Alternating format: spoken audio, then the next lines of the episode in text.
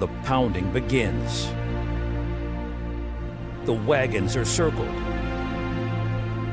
Every wind is raidered.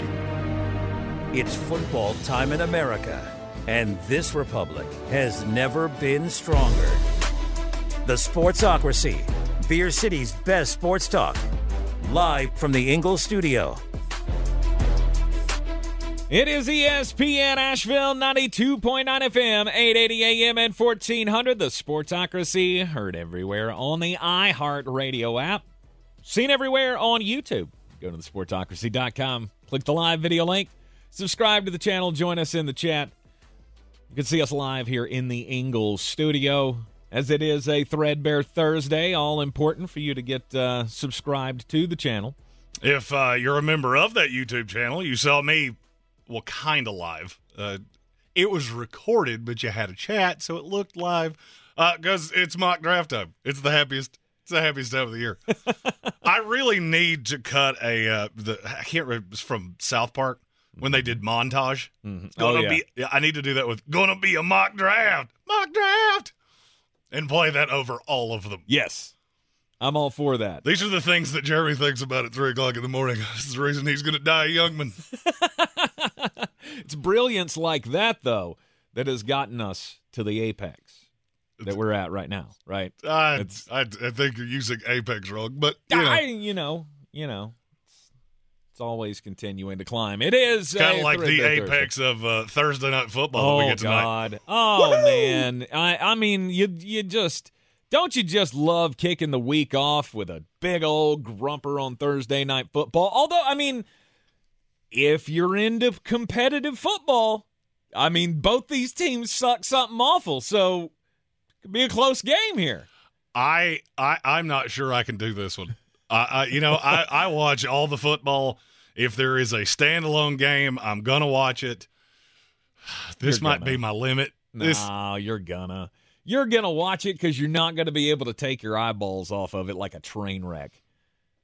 Am I though? I don't know. Ah, I'm trying no. to build it up here. The only reason that you would watch is if you got money on it, right?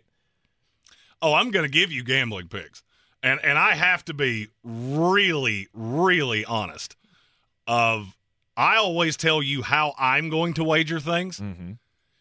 I have to give you the caveat of I ain't betting this one. You're not. No. Okay. No. I have bet Russian table tennis. I have bet NBA tournament mid-season garbage. Yeah. What scares you about this game? It's not a scares me. It's Okay. a, I don't want to have to watch this for any reason. if they played this game in my backyard, I would move. yeah. Yeah. Yeah. Um, look, it's a winnable game for the Carolina Panthers, right? We we are the home. This is the home market. So Carolina Panthers. I mean, this is a winnable game for you. One and seven on the season. This team's terrible. You should be able able to winnable a game.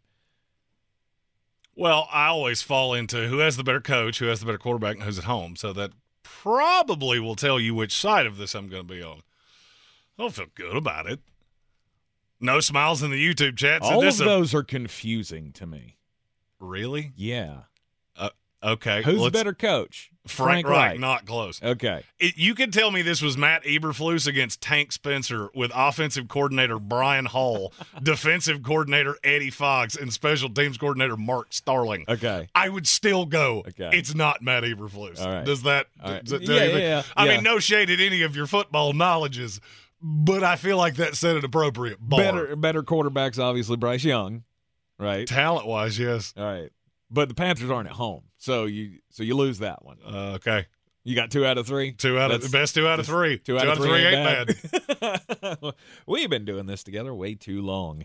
The Carolina Panthers, Chicago Bears. Uh, bad news for the Carolina Panthers. Uh, the pass rush will be a little limited tonight. Oh, so that means Brian Bird's not going to play. Yeah, no Brian Burns. I was about to say because that is the pass yeah, rush. Brian Burns got uh, DMP. Uh, Uh, Yetur Gross-Matos doesn't really do much for me. Frankie Luvu's going to play though. I think. I don't know. He wasn't listed on the uh, injury report, so he should play. God, I feel like we should play a fun game of bear or bear. take the bottom of the Bears roster. I'll tell you a name. You tell me if they're a Chicago Bear or member of the Parks and Rec Service. you thought I was going to a completely different place. There, I didn't you? know where you were going to go with you that. thought I was going to a dirty place. I, I- saw the look on I your face. I did. I did. I thought you were going to make a joke that would get us canceled, and that kind of made me scared. Uh, I mean, the the Bears are playing with Tyson Bagent again. Secret Bagent man is going to start for the fourth game in a row because Justin Fields isn't back from his uh, dislocated thumb. Agent man. So this should be a game that you win, right? One would think. you would think that the Carolina Panthers could figure out a way to beat a team that, well, pretty much everybody. Isn't it always great when you when you watch a game that you adamantly know one of these teams really wants to win. Mm-hmm. One of these teams really wants to win because I have your draft pick. Exactly. Like this is not one of those like ah we'll just you know we'll lay back and it'll be fine. They need to beat the Panthers Yes. or the draft pick the the possibility of getting the number 1 draft pick. They get a f- like a 41% chance of getting the number 1 pick if they beat the Panthers tonight. Right? The- yeah, because the, Cardinals are going to accidentally win games with Kyler right, Murray. Right. The Panthers pick becomes premium if you beat them tonight. Your pick becomes less valuable, but you get the bigger shot. If you were to let them win tonight, the the the odds of you getting the first pick with either of those picks is no higher than 20% with either of the picks. So you I, I mean this is like big time pan- the, the Chicago Bears need to show up and play tonight. No doubt. No doubt. And it's bad news for the Carolina Panthers, who should be, you know, they, sh- they should be able to collect a win, but I don't, I don't know. It's, t- It's Thursday night just- football, and it's gross. So bad. And it's gonna be like twelve to ten, and we're uh, there's gonna be two safeties in the game. oh yeah, So- your score sounds different, but that's a weird way to say eight to four. I have the first eight to four game in NFL history. Or we'll, will it be We'll shootout? siphon back to the days of Y.A. Tittle and Otto Graham. Or will this end up being that we expect that this is going to be the gross little slugfest, and it ends up being well, neither of these teams can really defend each other, and neither of them can really get pressure on the other one, and so we just score all night long. I mean, that's Oh, the game I would love. I There's would love no to path to that. Come on. There's no path. Bryce Young, you know, goes Throws for four bills. yards and and he looks like the best rookie quarterback since C.J. Stroud. and, oh, and, and oh, Tyson shoot. Bagent, man, he's just out there running his keister off. Scores three rushing touchdowns, and we have we have a ball game. That's my hope for tonight. Can you give me a narrative to watch this game? Because I have only one. There is only one narrative that I can look at, and I'm I'm not gonna lie to you. I'm uh bending the truth a little bit just I to get there. I mean, for the average fan, Yes. I mean, obviously, if you're a fan of the team, you have a reason to watch. But for the average Oh, fan, if you're a fan the of the only, Panthers, you have way less reason to watch. the the only thing I would be watching for in this game is to see how Bryce Young responds, I guess, after the bad week last week and all the hits that he's taken in the media because of the CJ Stroud game last week. That's the best narrative I got. Uh, in the YouTube comments, Jonathan Welch said DJ Moore revenge game. Uh, as somebody asked, should I bench him in fantasy? Oh, good Oh, lord, no. no. Don't do that. Don't do that. I don't care if he has me throwing to him. He's going for a bill and a tutty tonight. Uh, that will be coming up Even if he your, has to have seven rushes to get there. and and that will be coming up in your uh, in your five on it tonight. Stone Sports Part Podcast said liquor, hard liquor. uh, it's it's a pretty good answer. My answer would be, what do the Chicago Bears do if Tyson Bagent comes out here and is good again? Because he's been good minus some interceptions. Yes. He had some interceptions against New Orleans, one of which was real, real, real bad. Mm-hmm. He comes out and beats the Panthers. Yes. Are you setting him down for Justin Fields? Yes. I don't know that I am. Yes. Don't even think about it. We're just playing it. So, and the mock draft really got me thinking about this because I moved around with the Bears and I said, you know, I think they just stick with Justin Fields for another year because there's not really a quarterback that if you don't have one, you're not going to get Caleb Williams. I have some questions about Drake Maye. I would kill to see the Chicago Bears draft another North Carolina quarterback just to watch the city of Chicago implode more than it already is. Oh, Mitch Trubisky 2.0. Uh, I, I, yeah, they, they can't do that, right? I mean, you can. Can you? Yeah. If he's the You best option you got, you can sell that. I He's different. I don't know. He's been a steady starter. You can sell that. Mitch I Trubisky had one year under his belt in college. So Mhm. we can play off that whole he was a bust thing Mhm. to a point. He's still a North Carolina quarterback, and you still have a very vocal fan base. ah, I think you can get. I- If they wind up with an 1 pick, I do think they would take Caleb Williams. I'm not sure you're selling that Drake Maye thing. But as I was doing the mock draft, I looked at Chicago and went, man, you're like the most interesting team in the NFL when it comes to the draft because you're going to be picking so high. Because there's a path you could wind up with Marvin Harrison Jr. and Brock Bowers or MHJ and Jared Verse or, or something ridiculous. Like You get two blue chip players if you don't take a quarterback. Mm-hmm. So there's part of me that almost thinks it would be beneficial to you if you didn't wind up with one. Yeah, but I'm going for one. Oh no, like, I mean, no doubt. like no, we want we want the first pick. We wanted we want to do this. so we can bring Caleb Williams in and typhoon his career like we have hundreds of quarterbacks before him. you know, maybe we won't make the same mistakes again, right? Maybe this time we'll we'll get the first round quarterback and we'll go get an offensive coach. We'll put somebody I, I, that's got to be the best hope you can have. Well, I mean, they hired an off- some they've hired offensive I'm coaches. going to say the same thing about Chicago prospects. Bears quarterbacks as everybody has told us about uh, C.J. Stroud and Ohio State quarterbacks. At some point, this has to stop, right? At some point, you have to have. We're gonna have a four thousand yard passer with the Chicago Bears, and maybe this is the opportunity. Maybe this is. I mean, I'm trying to look at the sunny side of life here. I got nothing to be happy about as a Chicago Bears fan right now. Yeah, there's really nothing staring at these two teams. Woo! Defensive tackle that we just paid too much uh, money to, or or Defensive defensive, end. Excuse me. Uh, like, I like him, but that's that's not selling me. Twenty-four million dollars from Montez Sweat. Right? Think about what I just said. Oh, and you gave up a second round pick to do it. Yeah. This ain't sending me back to monsters of the midway town er, times. Right? I'm not feeling all hunky dunky about this. So I need something to cling on to, and maybe this is it. Are there two more listless franchises in the NFL that could be playing each other on, on Thursday Night Football? Yes, the New England Patriots could be involved in this game. I moved the Carolina Panthers out of that listless uh, category. They may Oh, be you- listless for the rest of this season, but they're not listless long term. New England is listless long term. Aren't they though? Are are they though? What are they going to do? Oh, Well, no, no, no. I'm not disagreeing with you about New England. I'm disagreeing with you about Carolina. You said that you said you moved them out of the listless tier. What exactly did they do that made you go, "Oh yeah"? Was it Bryce Young's two picks on screen passes? No, no, they've never been out of that category. for me. Outside of as high soon as school- you drafted Bryce Young, you're in the category of you've got hope for the future. As soon as outside of high school football, I think I've seen ten screen passes intercepted in my life. I watched Bryce Young do it two times mm-hmm. in the same game. Hey, bad day. You had a bad day. He's had a All bunch right. of bad days. He's he's Take really that one down. really struggling struggling to acclimate to the work environment. take your next turn and turn it around. However the damn song goes, it it was a bad day. All right, we're just we're, we're gonna we're gonna lick our wounds and we're moving on. Did you just throw a song lyric? I did? I did.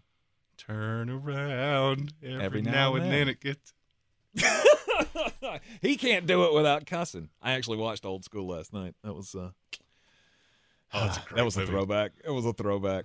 It's a great movie. Hey, time for a break. You're in the Sportsocracy. ESPN Asheville, 92.9 FM, 880 AM and 1400. It is Threadbare Thursday. Throw out your topics in the YouTube comments. We'll get to it before the end of the show. The Asheville Championship returns to Harrah's Cherokee Center in Asheville November 10th and 12th. This year's field is the best yet. The Clemson Tigers, Maryland Terrapins, Davidson Wildcats, and the Blazers of UAB. Four exciting matchups with a champion to be crowned at one of the premier early season tournaments in college basketball. For more information and to get your tickets, go to AshevilleChampionship.com. That's AshevilleChampionship.com. It all starts in Asheville November 10th and 12th. Proudly sponsored by Ingles Markets. I believe real estate isn't about properties, it's about people. I'm Clarissa Hyatt Zach with eXp Realty, serving all of Western North Carolina. Navigating the home buying and selling journey can feel overwhelming at times, and that's why having an agent who cares about you and your needs is key. I'm a native of Western North Carolina, and I close over a home a week. I'm an expert in the market, pricing my sellers correctly to net you the most money, and working as a skilled negotiator for my buyers. Please give me a call today at 828 774 6343 to set up a complimentary market analysis.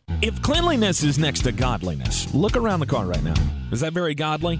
Look, life comes at you fast, but so does WBNC Auto Detailing. They have the tools to make your interior look like it's coming off the showroom floor. You don't believe me? Check them out on Instagram. All that filth and years of stains disappear. WBNC Auto Detailing does full interior and exterior details with paint correction, and they do wax and ceramic coatings. Call WBNC Auto Detailing at 455 3700. Premium care with a Southern hospitality touch.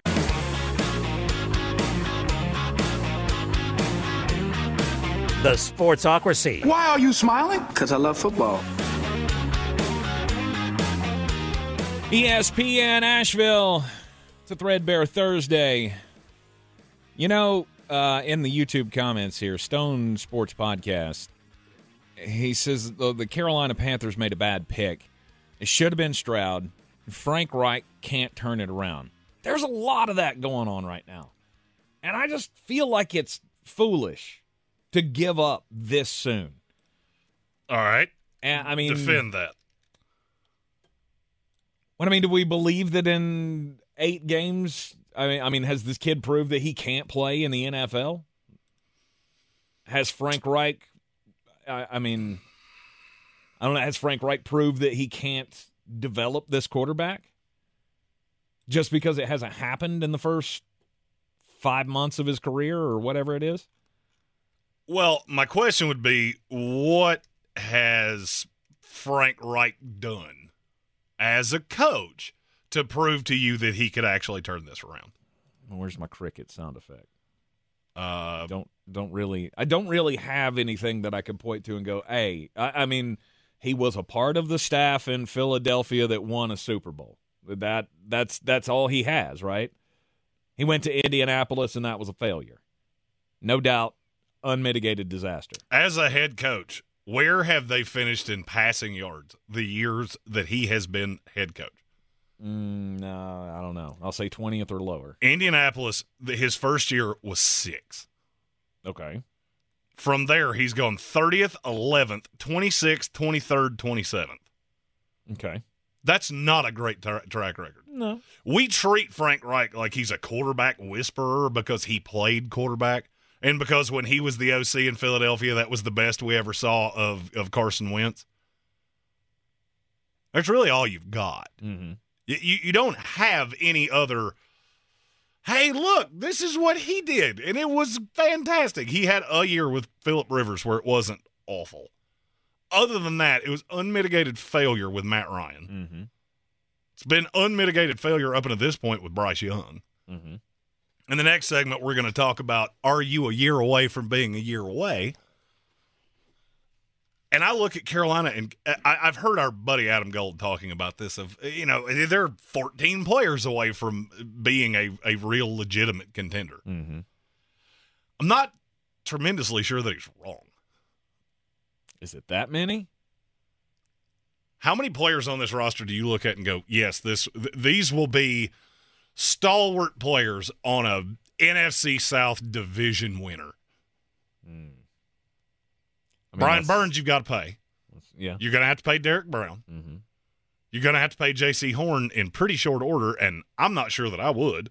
Right. I mean, he can't stay a- healthy. Now it's a no. Right. Jeremy Chinn's a decent player, but I'm reasonably sure he's going to leave at the end of this year. And they were they were making calls on him at, around the deadline. Mm-hmm. I don't see one on the on the offensive line unless somebody at some point gets intelligent and goes, "Hey, Ikem Ekwonu, there's a big mulleted ginger in Asheville that said he's a guard, he's a guard, he's a guard." Well, I mean, until you have somebody else to throw out there. I don't care if you threw. I- don't care if Frank Reich played left tackle. It would be better than Ikem Ekwonu. Are you sure? Oh, no doubt. You- He is horror awful. Yeah. Yeah. I feel like if they had a better option, they'd be playing him, right? I Brady Christensen was the was the backup plan to the backup plan, right? And then he got hurt. Mhm. So what are you going to do? You got to throw your best guy out there. All right, so let me ask this in a different way. If Bryce Young is your franchise player, let's say he figures all this out and he becomes the quarterback that you want him to be, Mm-hmm. who's two? Who is two? Who is the second player you look at and go, franchise player? Burns, for now. I mean, it, you could easily cut ties with him at the end of the season, but right now he's in that spot. Well, you're not going to cut ties. You're going to franchise him, and then if you can't get a deal done, Well, no, no, you can trade him, or there. I mean, there's well, you got to franchise him to trade him. He's got to Right. be under contract. right. I, don't- I don't know. And I like Brian Burns. I, Mhm. I, I do. He's a Florida State guy. Mm-hmm. And then your three is what? Derrick Brown?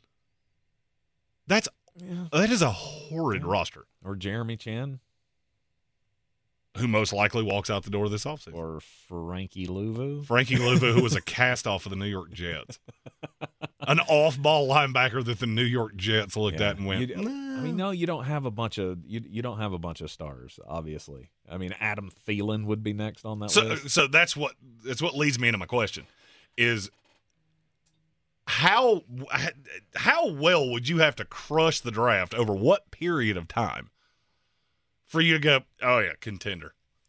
Yeah, You've got to get five be a while. legit starters every year for three years before you're even a, a threat in the worst division I've ever seen. right. The window. That is a whale of an eight ball to be. By. All right, New England. I'll use them as a as a point of reference because you said they were the most listless team in the NFL. Yeah. You don't have a quarterback. That's super obvious. Mhm. You have Christian Gonzalez, Mhm. your your first round pick this year. He got hurt, but he was phenomenal. You've got uh, Matthew Judon. I think you hit on Keion White. It's going to take a little little bit of time. Mhm. Kyle Dugger, uh, Demario Douglas, who I'm really fond of. Mhm. You still got pieces. I'm not sure there's a team in the NFL that I look at and go, you have less pieces that are long term franchise players. And, and not even franchise players, just really good players on a good roster. Uh, You said Frankie Luvu. Yeah.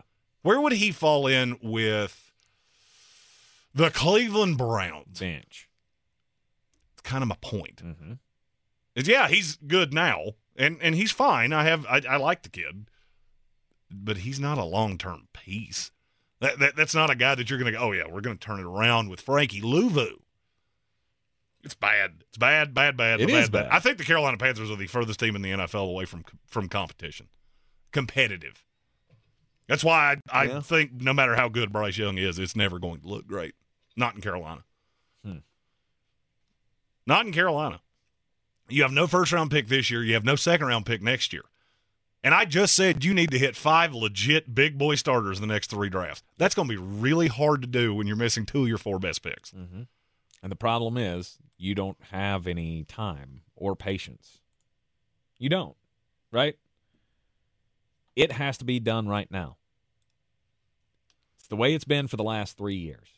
You're waiting on Matt Rhule to get fired, waiting and waiting and waiting. Meanwhile, you kept building up bad move after bad move. You know, I defended Scott Fitterer for a long time of, oh, this smart guy coming over from Seattle. Oh, yeah. The first couple of moves he made was like, oh, look, this guy, this guy's a genius. All the things that we've heard. Well, you know, And then, you know what they need. what's that? We've got a general manager in Scott Fitterer. Mm-hmm. That's not gone well, and and you haven't drafted well. Mm-hmm. Things have really gone off the off the rails. So you're going to need a new GM. Mm-hmm. I think it's time for a general mullet. Let's go. Oh. No one's going to hire you in the, to be in their front office. Not with that beard. Oh, 100%. No one's going to take you seriously. No, no. Who do you think you are, Brett Keisel? No, Uh, somebody called me Justin Turner in the YouTube chats the other day, and I went, it's not bad. "Huh? I never thought of that." Not bad. I get called a lot of names. That uh, Oliver see it. Anthony feller, I've Fat been Justin called that. Turner. It works. Uh, I got called Fat Luke Combs one time, and I went, "Oh wait, Oh wait. love Luke." You know what? You'll never Look, my be dog. called. Fat Jelly Roll. No, That's a big guy. That's a It's a big, big, dude. guy. I, I, you know, I didn't. I don't really think I'd ever paid attention to him all that closely. Oh, he's the only. Um, I I will say this about Jelly Roll though: he's the only person on the planet Earth that outkicked their coverage with who they're married to more than I did. money helps, guys. He didn't have money when they got married. He just got out of jail. Re- oh, yeah. They've been together to, for quite maybe I need time. to dig more into that. I don't. I think he was singing singing when they met, hmm but he Well, wasn't mean- who he is now. She had to. He's got some kind of talent. That's for sure. She Well, he- he's a he's a tremendous singer, which is what I think you're hinting at. Hundred percent. What else would I be? Get your mind out of the gutter. No, I had never really paid attention to him. I guess. I mean, I knew I, I knew he was a heavy set gentleman, but I never realized like how big that guy actually is until the, Mark had Fox News on uh, in the studio this morning, and he's a big guy. He's on their show all the time, and yeah, he's he's a big one. Yeah, He's he makes he makes Hey, maybe he can come play offensive line for the Carolina Panthers. no doubt he makes formerly fat Tank Spencer look like uh, Mr. Olympia. Mr. Olympia. He's a big boy. He's, he's a big old boy. He's a really talented fella. It's really neither here nor there. It's just I was taken aback by the the sheer size of him. You're in the Sportsocracy here on ESPN Asheville. 92.9 FM, 880 AM and 1400. You got a hot take like, hey, uh, Jelly Roll's a big one. You get it in in the uh, YouTube comments. We'll get to it on a Threadbare Thursday. I mean, that's what happens when we take a uh, when we take a day off midweek.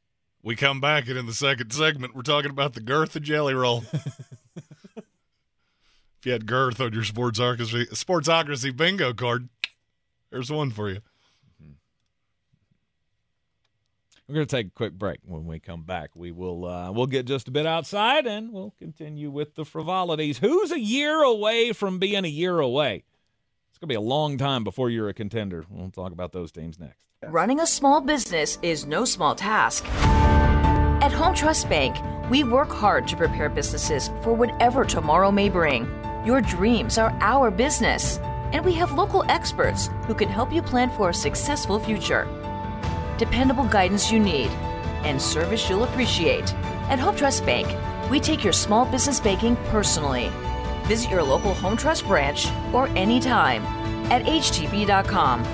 Member FDIC.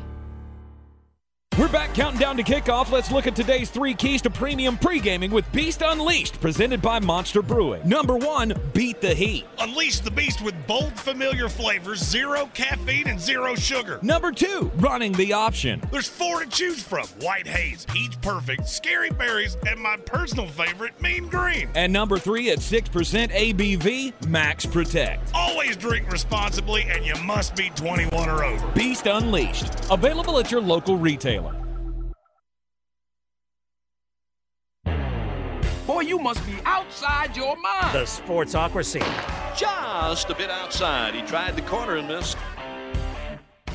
Back in the Sportsocracy on ESPN Asheville, 92.9 FM, 880 AM, 1400. And um, we got Thursday night football coming up tonight. It's the return of Blake Martinez. Did you see that?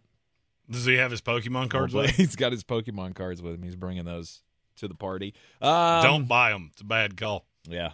Yeah. Now, What was he selling? Fake ones? Yes. Bilked people out of like hundreds of thousands of dollars? Yes. That's wow. It's a bold Hey, strategy. All Cotton. else fails, you can go play for the, the Panthers. That's that's always a fallback, right? I've always wanted that to be my fallback. My day job falls through. I can just I can go play professional football. Ah, I live in Not a Asheville. one to have. Uh, this falls through. I'm just going to get a sign and stand on Patton Avenue. Just fine.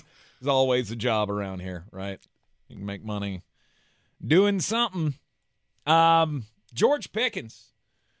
Oh, George Pickens. Apparently, there's more saga going on with him. Apparently, he scrubbed his uh, Instagram account. Of course he did, because that's what we do. I'm mad at you, do. which means I'm We're taking you off my passive-aggressive. Insta face. He was all mad after the game the other night, sulking on the sidelines when he didn't get the ball in the end zone. His teammates are having to come out and defend him, trying to trying to lead him down a path. Like everybody is has got to treat George Pickens right now like, dude, don't do what AB did. All right, Well, the Pittsburgh Steelers always have to have one right. that's that's a little questionable between the ears. Chase Claypool, Diontae Johnson, I mean, Juju to two of Smith-Schuster. now. Um, yeah, Juju, Antonio Brown. Oh gosh. Uh, yeah, this goes all the way back to Martavis Bryant. Oh yeah. They've always somehow Pittsburgh has always had one diva receiver on the roster at all times. Yeah, Plaxico. Didn't they have him? Well- but he caused the trouble in New York. I was about to not say Pittsburgh. He didn't go bang bang on himself until in New York. But I mean, and then he came to the Jets. I mean, George Pickens heading down that path. It's just sad to see. Sad to see. He's still got his peak coming though. Like like his craziness. They're trying to get ahead of it now so that they can at least get three All Pro seasons out of him before he goes, you know, full crazy. Well, I mean, there's a hot crazy scale for receivers, the same way that uh, Right. you've ever seen that YouTube video. Right. It's the talent crazy scale, Mm-hmm. and George Pickens is currently sustainably above the line, where you want to avoid below the line, the Vicky Mendoza line. the Vicky Mendoza. My story's about Utah Jazz owner Ryan Smith. Uh, he was on the Pat McAfee show yesterday, and I, I had a few takeaways from that. One, that is the youngest looking 45 year old man I've ever seen in my life. Good for him. He showed up and was just, it was like watching some podcast because I didn't know who he was at first. I missed the intro. And so they're just talking to this random guy that's wearing Utah Jazz stuff. And then I figured out who he was. He like plays pickleball with JJ Watt and just a really interesting guy. But there was a, a, a comment that he made on the McAfee show that If you had that on your bingo card, by the way, playing ping pong with pickleball. or pickleball, Oh, which basically is ping pong that you're standing on the court. Ugh. Oh, I, I would totally play pickleball with JJ Watt. I would rather play beer pong with Rob Gronkowski, but if we're playing Mad Libs on activity, I would Yeah, like no to play kidding. with a, a professional athlete. Sorry, continue. Ryan Smith said something on the McAfee show that uh, it, it caught me off guard. He said there was a lot of discussion happening between Michael Jordan and the Jazz fans that year. I remember because he grew up a Jazz fan. Whether it was the pizza, getting sick, going to Vegas, whatever it was, the Wi-Fi in the building is Jordan pushed off. A slew of people went to Twitter to show their screenshots of the Wi-Fi in the Jazz arena is Jordan pushed off. Heck yeah, he did. I really like this guy. He's one, and they asked him about owning other teams. I would love to see him own an NFL team. Mm-hmm. That's the kind of guy, and apparently he's got a bajillion dollars. I don't know what he does. He owns Qualtrics. Crimes. He does crimes. I don't. I don't Qualtrics doesn't sound. I mean, I will say Qualtrics does sound like a kind of like Enron, a company that many years from now defrauded the government out of millions of dollars. I'm not accusing them of that. I'm was- just saying that's Qualtrics sounds more like something that's going to give you leaky, oily stools. So Qualtrics does sound like it's uh, like it's selling a recreational, some kind of drug that you use for uh, Yeah. amorous activities. I take these for my headaches, and the side effect is death. oh well, I'll take the chance with the headaches then. does sound like Thanks a company. Qualtrics. does sound like a company where they should have commercials with two elderly people sitting in bathtubs on a beach holding hands. Do not take Qualtrics if you have a regular heartbeat or Mhm. make sure your heart is healthy enough for sexual activity. Yeah. Qualtrics.com. Uh, oh, I mean, who's shocked that a guy that's worth eighty billion dollars or whatever? Oh, this guy's forty-five and he looks super young. Yeah, give it time. Give it time. He'll blow up like everybody else that's had plastic surgery. I don't know why anybody has plastic surgery these days. Like, I mean, have you seen some of these actresses that Yes. are showing up in things now? My wife was watching something the other day that had Nicole Kidman in it. Nicole, Nic- she can't move her lips. No. Like she looks like the Joker from the first Batman. Just I uh, like uh, who was it? Kevin Nealon played that character in an Adam Sandler movie where his face was all stretched out, and every time he took a sip of his drink, it just rolled right out. Yeah.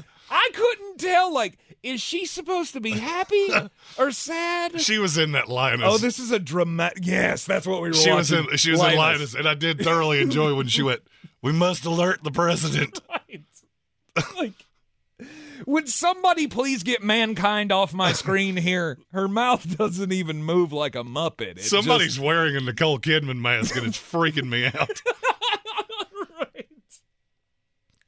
Actual Nicole Kidman looks like somebody is wearing the Nicole Kidman mask. Yes. like they were a bank robber in Point Break. Yes, never seen it. Oh, that's 80s surfer cheese all over it, man. Patrick Swayze and Keanu Reeves. You lost gotta, me at eighties. Oh, Really lost me at Keanu Reeves. come on, man. Keanu Reeves could star in the Jeremy Green story, and I wouldn't watch it. Hmm. Mm-hmm. Are you saying you've never seen John Wick? Uh, I've never seen one all the way through. My wife's watched them, and I've been in the room, but I wasn't actively paying attention. That's the best movie ever made about someone whose dog got murdered and then proceeded to kill an entire city. I think that's the only thing I know about that is that that's how it Like, starts. they killed my dog, and all of a sudden, that's license to kill, brother. Wow. You're in the Sportsocracy, ESPN Asheville. That was, quite the rabbit hole. It's been 41 minutes of tomfoolery, It has been. and we got another two hours and 19 minutes of it. Let's go.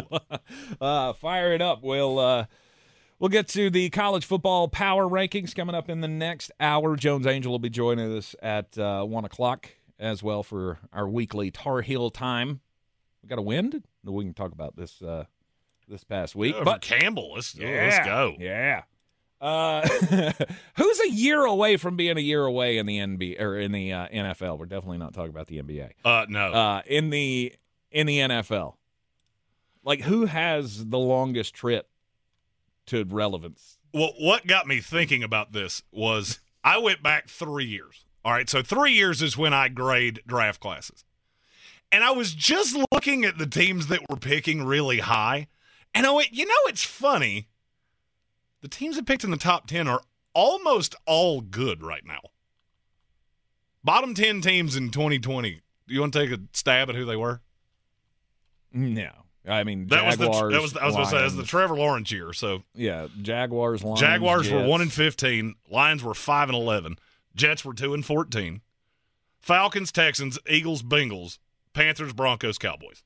That was your top ten or bottom 10 Mhm. Three of those are three of the four best teams in the NFL, Mhm. and they looked. The, Jaguars were dead in the water. They were five in our power rankings. What changed with all of those teams? There's one of them that you kind of have to take out. Philadelphia, nah. You had one really bad year. They were killed, if I remember. Mhm. They all drafted well. But why did they draft well? Why? Jaguars brought in. This was after this. Jaguars brought in Trent Baalke. Mhm. That was the first year for the Jets with Joe Douglas. Falcons, uh, Arthur Smith, I guess. Nick Caserio with the Texans. Terry Fontenot. And you just keep doing that. So if you have the right guy make it, pulling the strings, you can get there. But how long is it going to take? I told you earlier, the Panthers to me are the furthest team in the NFL away from relevance. Yep, I would say the the New England Patriots are really close there. I would agree. Just because yes, you have players. That's what really confirms Carolina for me is that you're five players behind New England. Chicago's pretty close. Yeah.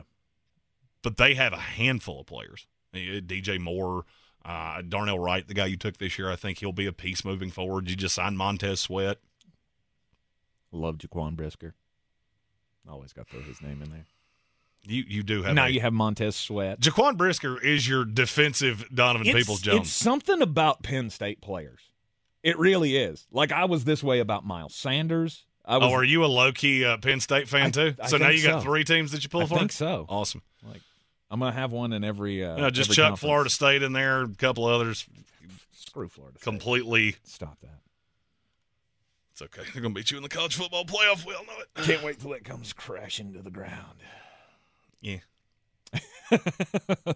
I've been waiting for it for weeks. Yeah, It's, it's a team have- I- are you at that point now? Oh, You're just God, counting yeah. down the days to the Oh, yeah. disappointment. Oh yeah, well, I mean, the Jets lost Aaron Rodgers 15 seconds into the season. Uh, Florida State's the only thing that I have clinging to hope for this to not just be a total loss. Mm-hmm. So of course, something is going to go horribly awry. Right. The Giants are, I, I mean, they're a year away from being a year away, but I feel like they're at the high side of that.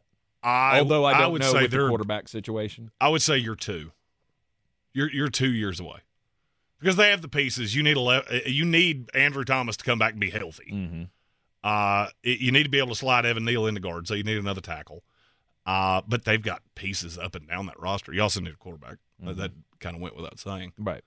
That's what a lot of them have in common. Is you hit on the quarterback, much like the Houston Texans. We talked about that roster and how bad it was for years. Weird. You wind up with a quarterback, and all of a sudden that roster doesn't look so bad. Mhm. Weapons. We said they had the worst weapons in the NFL. Where would you put them right now? Top 10 Oh, maybe. Yeah. with Dalton Schultz and Tank Dell, Nico, Nico Collins, Mhm. John Metchie. Mhm. Didn't even mention Robert Woods. Mm-hmm. That didn't last long. long. No. Is he worth mentioning? No, he's a really good blocking receiver. That's uh, about I mean, all you got he you, provides. you got two, and you got a young running back that I still believe is going to break out of a slump here, but at some point.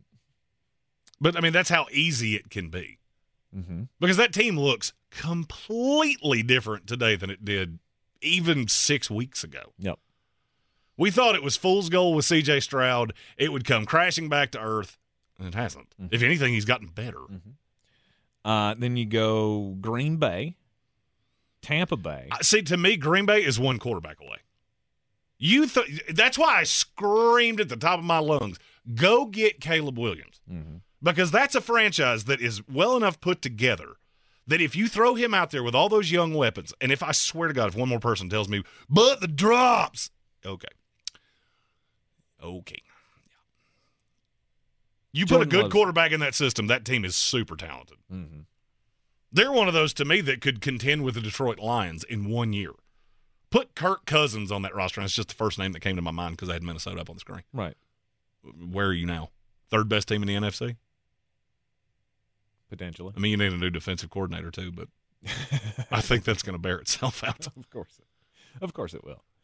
Um, Los Angeles Rams are the other one that's you are light years away. I don't know about that. I really don't know about that. I, I, I mean, they get a couple more draft picks. That's how much I believe in Sean Payton. That this, I mean, from being like a Super Bowl contender, Well, sure, Sean you're Payton years has, from that. Sean Payton has nothing to do with the Los Angeles Sean Rams. McVay, you know who I was talking about. Uh, I mean, he had Well, your quarterback's 36 years old. right. Are they bad enough to end up in the top five again? No. Maybe in a year. Okay, in a year. Maybe when he's done. So now you're two years away from having that quarterback in place.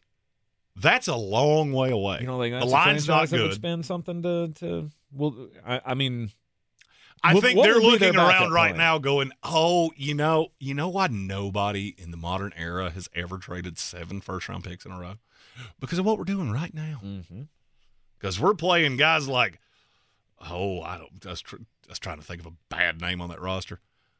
There are a lot of them. Mhm. Play. I mean, it just it looks like an XFL roster. But, but are really they honest. the team that makes, or one of the teams that makes the play for Kyler Murray? Are they one of the teams? Well, you're that- not going to trade him within a division. Whatever you're willing to give me, I'll listen. The Rams were my three. okay. Carolina was dead last on this list, then New England, then the Rams. And I don't really see anybody that's even in their ballpark. I think the Titans uh, six weeks ago, I would have had them down here because I felt like they were in that that purgatory. Uh, Will Levis shows up. Yep. All of a sudden, this whole franchise looks completely different. Mm-hmm. It's another. uh, Can I put him on my board of success stories yet? Who? Will Levis. Yeah, I think so. That wall is. I mean, it's been look- two games, but I we feel like That's one that you can start. Like I remember, The Price is Right had the little guy that went up on the mountain. Like you, can, you can start climbing. That Oh, that mountain with the little yodeler guy. Cliffhanger. Yeah, that was a great game. it was a great game. Uh, you're in the Sportsocracy, ESPN Asheville. Uh, I, I mean, I feel like my Tampa Bay Buccaneers belong in this discussion. Uh, I mean, I, I know that they're competitive for their division right now, but that's a terrible division, and this is getting ready to implode. Right? You got Mike Evans is getting ready to leave. They're not going to sign him at the end of the year. They're they're going to have to blow this thing up. So you're years away. You're five years away from probably being Wh- which team are you talking about? my team. Oh, We deserve to be in this I don't. conversation. I don't know that I agree with you. really. I don't. I mean, if you've got a ton of pieces too. You've got to hold on to them. I mean, in the mock draft, I had you trading up for Drake Maye. Let's say you do that. Uh-huh. You tell me a year from now you're not competitive. You keep Mike Evans. You've got Chris Godwin. You've got all those pieces. It all depends on who you're going to put around it. It all depends on your head coach and your Exactly. offensive line. Exactly. Who's your GM? That's an interest. You and I've gone back and forth about that for an extended period of time. Do you just clean the entire house? I think you have to. I think you have to I'm clean the entire front office. Just be done with it. Because the only thing Jason Licht has to his credit right now is that uh, Bruce Arians fell into his lap, and so did Tom Brady. And without those two things happening, none of this happens, right? You you don't win a Super Bowl. Did you hit on a couple of things in the draft? Yeah, a couple. But for the most part, it's been terrible. None of it's worked out. I don't. I feel like this is the moment. This this is a watershed moment where you go, okay, you know what? It's time to clean house. It's time to start something new. And I don't know where you go from here. But I know it ain't with Todd Bowles, No. and it's not with Jason Licht. You got to scrub the decks here, and just start completely over. And that puts you highly into this conversation to me. Do you have anybody else that you think firmly belongs in this conversation? The Uh, you're going to say the Raiders. Denver Broncos. Oh, I swear I thought he was going to say the Raiders. I, w- I thought about it while you were talking. I thought I should bring up the Raiders here, but I mean, uh, no. I, n- most of my problems with the Raiders now have gone uh, uh, with Josh McDaniels. I thought you absolutely crushed that. I have been so wishy washy about the Las Vegas Raiders because I get so high on their talent, and then it's just like, oh yeah, this franchise sucks, and they're going to do everything they can to ruin it.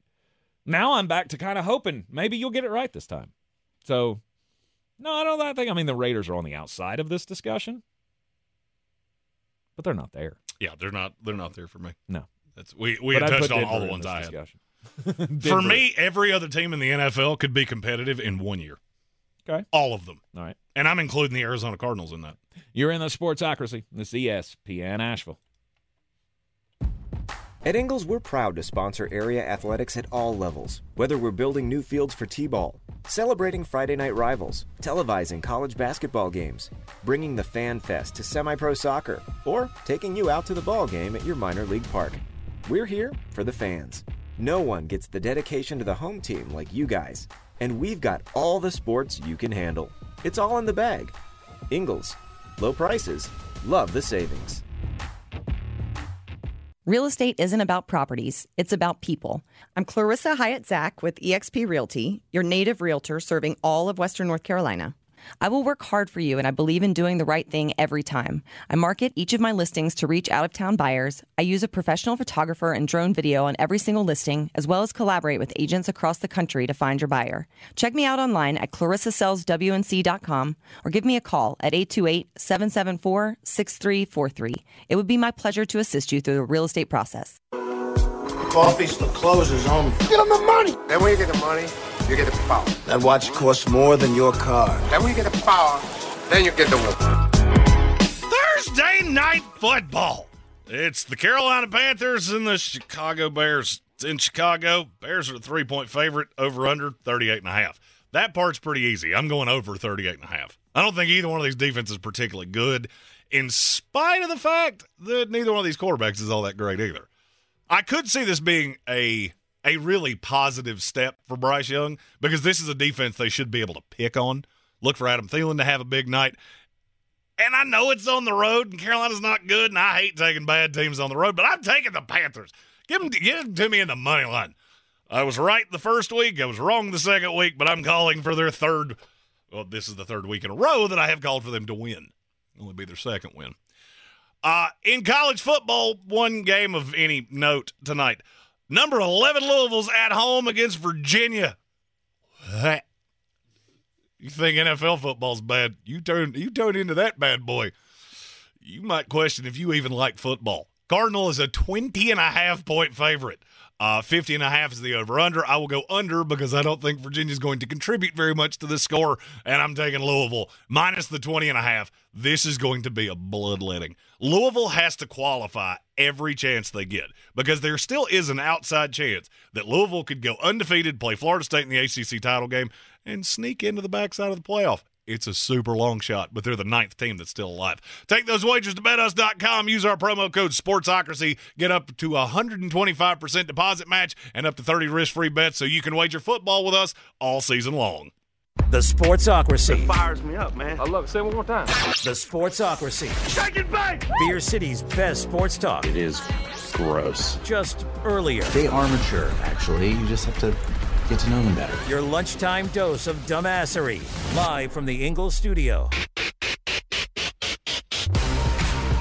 Back in the Sportsocracy on ESPN Asheville 92.9 FM, 880 AM, and 1400. The Sportsocracy heard everywhere on the iHeartRadio app, seen everywhere on YouTube. Go to thesportsocracy.com, click that live video link, subscribe to the channel, join us in the chat. It is a uh, Thursday, so it's really, you know, the kickoff of the football week.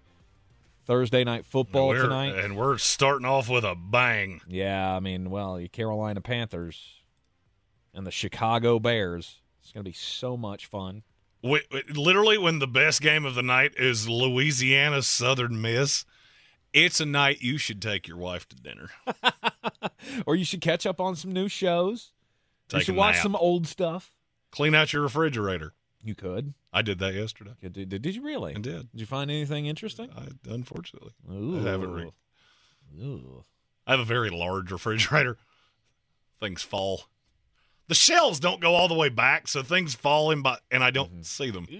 Yeah, it wasn't great. No. It wasn't great. No, no. I hate those. Hate that when that happens. Uh, yeah, you could clean the house, or like I said, you can catch up on some new shows. Wash your hair. Right.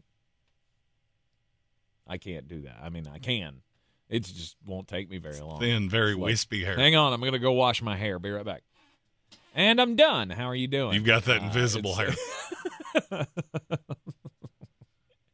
Indeed, college football this weekend is going to be, well, it's just going to be a whole mess of fun, right? Have you I mean- watched once? Just Yep, you yep, said sorry. college football, but Yeah. Have you watched a second of college basketball yet? Uh, no. I don't think you're wrong. Duke plays Arizona tomorrow. I think you're right. Hang on, I'm efforting. Yes. Yes. Tomorrow night, 7 o'clock, number two Duke, number 12 Arizona. That'll be the first game really worth watching. Right? Because the, the first upset of the season, nobody saw it. No Oh, one was Michigan watching Sta- Michigan uh, State. Tom Izzo against his nephew. Yeah. It's going to make for an uncomfortable Thanksgiving table. Hey, you're not competitive for anything. Would you beat me for it? He had Presbyterian beating Vanderbilt the other night. Woo!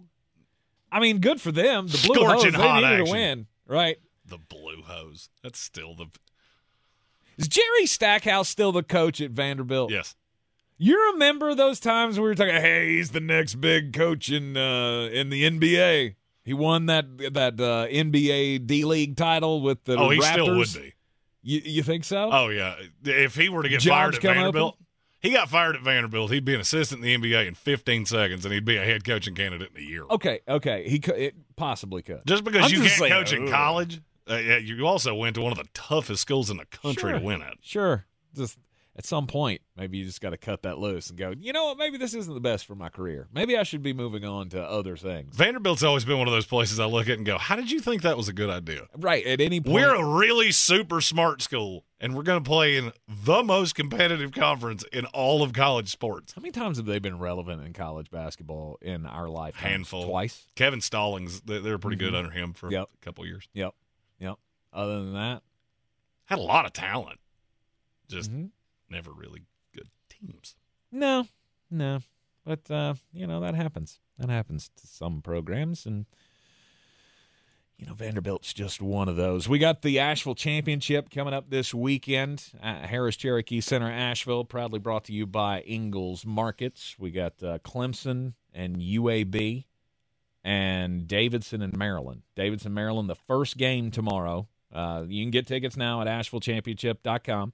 Um, you know, it, it's going to be the best action that we've seen at this tournament. I'll be there. I'm going on Sunday to go check out all the all the things because I'm busy tomorrow night with uh, with high school football, uh, which will be on ESPN Asheville and News Radio 570 WWNC tomorrow night. Second round of the playoffs, Reynolds and Kings Mountain. So that'll be fun. We got Bulldogs basketball this weekend. We got the Asheville Championship in town. And then you look at college football and go, oh, wait, there's two games that could change everything Penn State and Michigan, Ole Miss and Georgia. The It Penn State Michigan line feels really close to me, and I, I I'm not sure why. That's a team that can't score. I get it, but I, I mean, everything that's been going on over there, I I don't know. Maybe maybe you don't have your guy calling plays anymore. You know, you don't have the other guy calling out the other team's plays anymore. Maybe things get a little closer, right? Oh, Connor Stalions. Mm-hmm.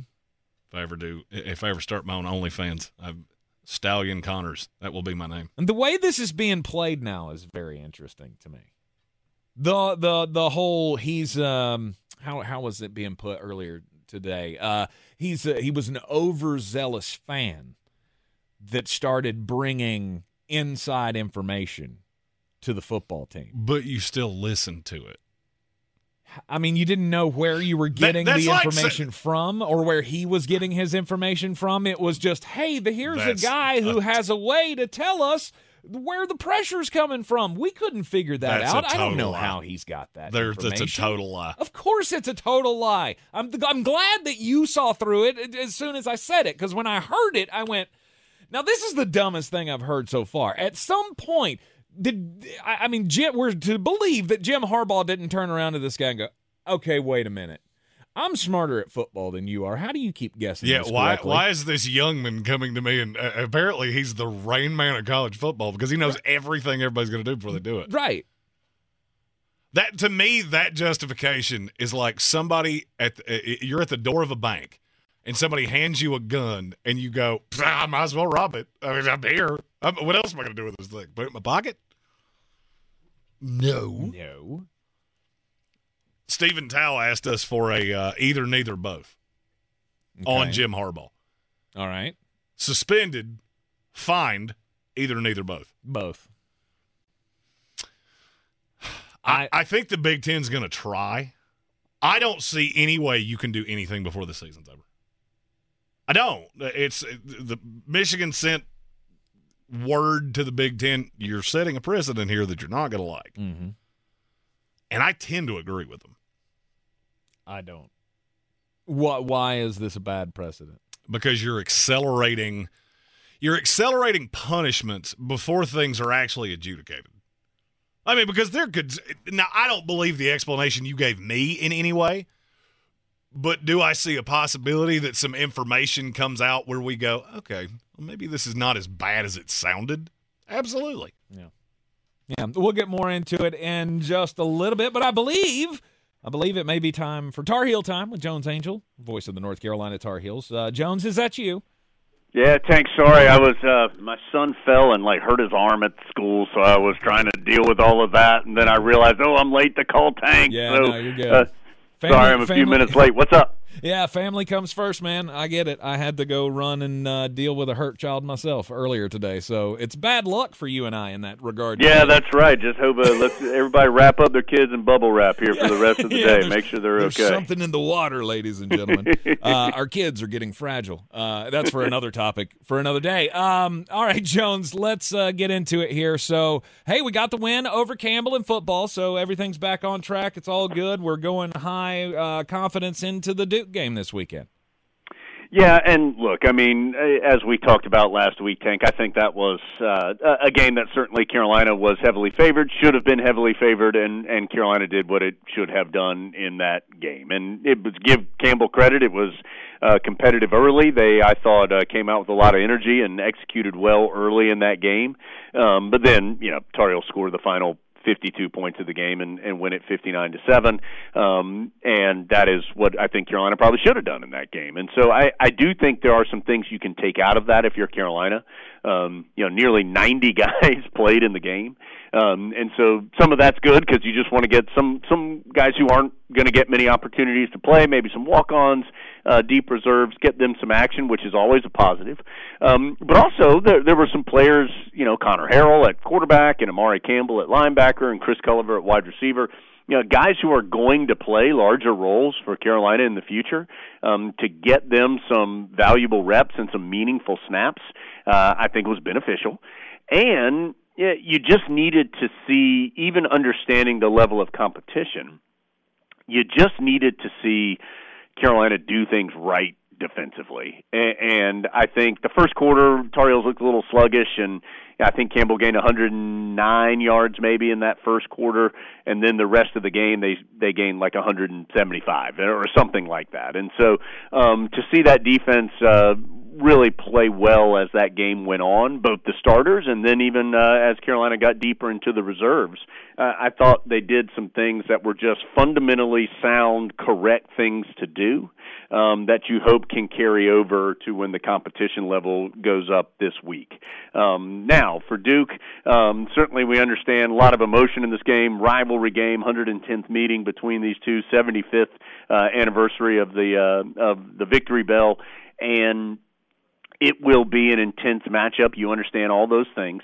For Carolina, Tank, to me, the number the what this game and the final three games all come down to is can Carolina stop the run? And if Carolina can stop the run, um, I think that they have a chance to be successful in every one of these games. Now, can they win a shootout? Yes, they can. Um, but uh, these defenses for Duke and then Clemson and then NC State, um, these will be the best three defenses Carolina's seen all year. So while I think Carolina's offense is elite and, I think it's one of the best in the country, um, you can't bank on Drake Maye and Tez Walker and Omarion Hampton putting up 49 points and and that's just because the competition level is is that good. And so um you you've got to be able uh, particularly with Duke likely playing with a, a backup quarterback you've got to be able to stop that running attack from the Blue Devils and that'll be a storyline I think Saturday and moving forward. Yeah. Uh, uh yay another Grayson um, which which makes it easy, right? Uh, when when a Duke guy throws a Grayson at you, um, yeah, it's it's easy to, to, to be against that guy. Grayson Loftis is uh, the quarterback you were talking about. Um, what what's the game plan like for this guy? Yeah, you know, so you he he started. He had played a couple games in in mop up duty earlier in the year, and true freshman, um, and got the start against Wake Forest last week and went the whole time. And you know, uh, quite honestly, didn't have great numbers. I mean, he was seven of nineteen, eighty six yards, had a touchdown and an interception in the game. Um, but I will say, as that game went on he definitely looked more comfortable and and made a couple of big throws. His touchdown throw was an important one. It came in the fourth quarter to tie things up on a nice uh on a nice pass from I'll say, you know, uh 30 40 yards out. Um so he he did make some better plays as the game went on. Um but Duke is not going to try and win off the arm of Grayson Loftis. Um Duke is going to try and run the football, um play great defense and win the field position battle and and they have one of the best punters. In fact statistically they have the best punter in the ACC in in Porter Wilson.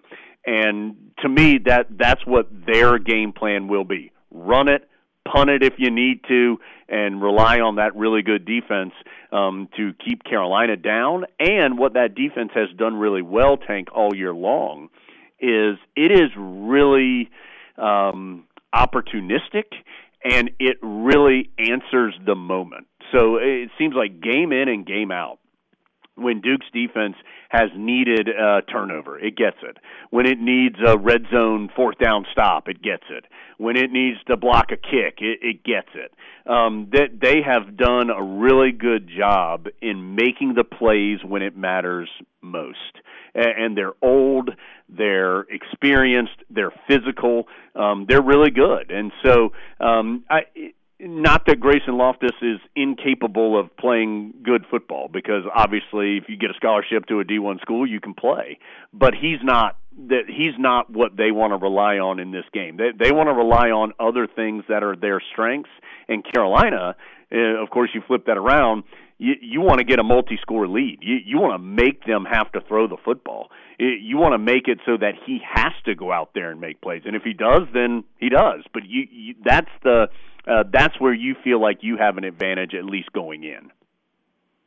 All right, Tar Heels and the Duke Blue Devils, 8 o'clock start at Kenan Stadium on Saturday night. The coverage will begin on ESPN Asheville at 7 o'clock. Tar Heels back in the top 25, number 24 in this week's college football uh, playoff ranking. So, um, you know, the win over Campbell really boosted you. Uh, yeah, isn't that silly, Tank? Uh, how uh, that's how uh, those rankings, right? I mean, and obviously I understand the importance of them, but to somehow suggest that oh, Tar Heels weren't a top twenty-five team, but then when they beat Campbell by fifty-two, now they are. Right. I mean, it's it's kind of silly. It's what, almost like it comes... that. It's almost like that backhanded compliment from Grandma. Yeah. You know, it was yeah. just ah, you were good enough today. Here, you can get, get back in our poll. You can be. That's right, and, and it comes down to this. This season um, will be remembered for Carolina about what happens here over the next three weeks. Yes. You know, can Carolina um, change the narrative of the struggles they had down the stretch a year ago? Um, and can they, against some really high level and local competition, um, can they step up to the plate? Because honestly, Tank, I think Carolina has the ability to win all three of these games. Carolina can lose all three of these games, and so um, it really comes down to uh, can they answer the the proverbial bell here over these final three weeks? And do you have a great season? Or do you have a pretty good season? And, and that's where uh, that's what is hanging in the balance here over these final three weeks of the regular year. All right, Jones, uh, you still got some time here. Can we hang in? Uh, sure, yeah, absolutely. Basketball? All right, uh, I just didn't want to keep it too long. Um, let's talk some basketball. We had the first game of the season in the books. Had a uh, win against Radford. It got to a little I mean, I don't know if you want to call it a rocky start, just kind of, you know, playing with them, letting them shoot 50% from the from the floor in the first half and then in the second half just the depth kind of took over, defense kind of stood up a little bit and the Tar Heels came away with a 16-point win over a Big South team to start out. Yeah. I thought eh, that's one of those tank where I think if you just look at the final score, you may think, "Ooh, boy, was this too close. But if you watch the game, I I thought Carolina played uh, some good basketball, and, and credit to Radford. I mean, they they made some tough shots in the first half. I, I think Carolina's defense wasn't as good as it wanted to be in that first half. Allowed too many uh, shots around the rim. Um, but I thought I think Radford's a, a decent team and certainly a team that's going to have a chance to win its conference and, and had some good athleticism out there. Um, but to me, the major storyline leaving that game was just how different Carolina was than it was a year ago. And, and of course, we all knew the personnel was was dramatically different. Um, but it, it's more in just the style of play and the level of enjoyment I think that you got watching them. Uh, last year was disappointing and frustrating uh, because Carolina didn't win as much as it wanted to, but it also just got to the point take where it wasn't much fun, and, and it just wasn't much fun watching Carolina play. Um, I, and we're talking one game here, but I, I'm going to tell you it's been the same way in practice. This group competes. Mm-hmm. This group shares the basketball. This group plays with pace. Um, they try to go inside. Uh, they'll they'll pass up a, a good shot for a great shot. All the things that I think you think of when you think of Carolina basketball. Right. And, and I don't think that was present as much as the Tar Heels wanted it to be a year ago. And, and I think you saw much more of that on Monday night. And uh, even even in the stretch tank in the first half, where Carolina got a little sloppy and and had a bunch of turnovers, like they had like six turnovers in five minutes or six minutes but it was they they were turning it over because they were trying to make something happen. It, it was you know trying to make an entry pass or trying to push it ahead in the fast break. It wasn't shot clock violations and um you know a guy cutting the wrong way and just not being fully engaged and so somebody throws it out of bounds or um so it, it wasn't sloppy or messy it, it was a turnover of aggression and so um again, to me, that was the story. All, all the things that Carolina wanted uh, to get back to, it looked like they got back to, and, eventually won the game relatively handily. Um, and they'll try to build off of that. It, it, the the defense needs to be better than it was in the first half. I think it was in the second half. Um, but a lot of the other things that happened on Monday night are things I think that should make you excited to to be a Tar Heel fan. And you know, I'll I'll I'll finish that by saying I'm not trying to act like Carolina is some kind of scrappy underdog and it's like oh look at look at them trying so hard out there obviously that's carolina's got good players eh, but i think with the the way that those quality players play together give you some excitement because I think this is a team that can compete in the ACC um, at the very top of the conference. Yeah, I don't I don't care where you're ranked. You're never coming in as uh, the scrappy little underdog when you have that name on your chest. It's sure, just, yeah. it's just never going to happen. Uh, you got uh, Tar Heels. What uh, Sunday? You guys are going to be uh, Yep. doing the game against Lehigh. Yeah, it's a busy weekend. So Saturday night football, it's eight o'clock, another late kick, and then we'll be on the air at uh, seven for that one, and then a fast turnaround. Tar Heels hosting Lehigh in at the Smith Center. Lehigh um, picked second in the Patriot League. I think they are. They lost their opening game to Cornell. Um, they play Penn State on Friday night and then make the quick trip to, to Chapel Hill. So certainly a game that Carolina's going to be favored, a game that you would assume the Tar Heels have a high chance of success in, or have a high chance to have success in. Um, but for Carolina, Tank, especially with the schedule that awaits them, uh, I think these couple of games early, um, this Lehigh game coming up, the UC Riverside game coming up next Friday, um, these are games that are important for Carolina to to get some work together because remember this is a very new group.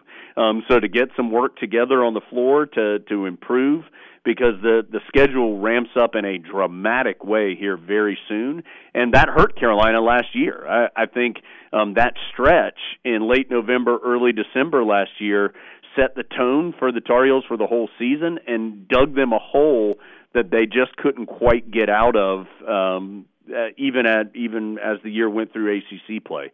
So um, an important couple games here for Carolina, I think, to fine tune their craft uh, before you start uh, seeing top twenty five teams almost every single game on your schedule. Yeah, well, they're definitely going to be tested in that stretch with games against uh, Tennessee, UConn, and Kentucky. So yeah, the the the the the, the talent and the uh, the opponent uh, level is going to jump up here real soon. Uh, Jones, we always appreciate you taking out the time for us. Best of luck uh, to your kid. Hope he uh, gets to feeling better, and uh, we'll uh, we'll talk to you next week. Appreciate it again. Sorry to be a few minutes late, but uh, look forward to talking with you next week. Yep. You're in the Sportsocracy. This is ESPN Asheville. A Christmas tradition is back. The Asheville Holiday Parade, presented by Bojangles, is Saturday, November the 18th at 11 a.m. in downtown Asheville. This year's theme is the Snow Globe and also features a onesie one miler race along the parade route starting at 10:30. After the parade, families can make their way to the Restoration Hotel for free photos with Santa from 2 to 4 p.m. But you can't have a holiday parade without great volunteers. If you'd like to volunteer, go to ashevilledowntown.org. Proudly sponsored by iHeartMedia, Asheville.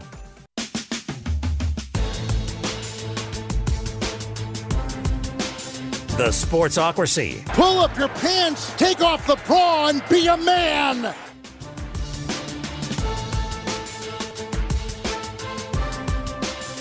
We're back in the Sportsocracy on ESPN Asheville. College football playoff power rankings.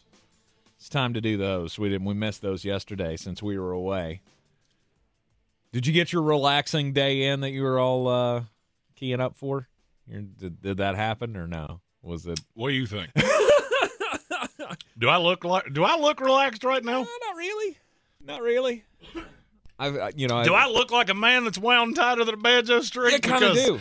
I am. You kinda- I, you I, kinda do. I is. Yeah, yeah. I, I I'm sorry for that. Uh, you know, I really, I, I really try to try to mention things to you to deal with your stress level, and and and you just you you rebuke me. At, at. I'm just gonna die. Just I mean, I'm just. to I'm, I'm.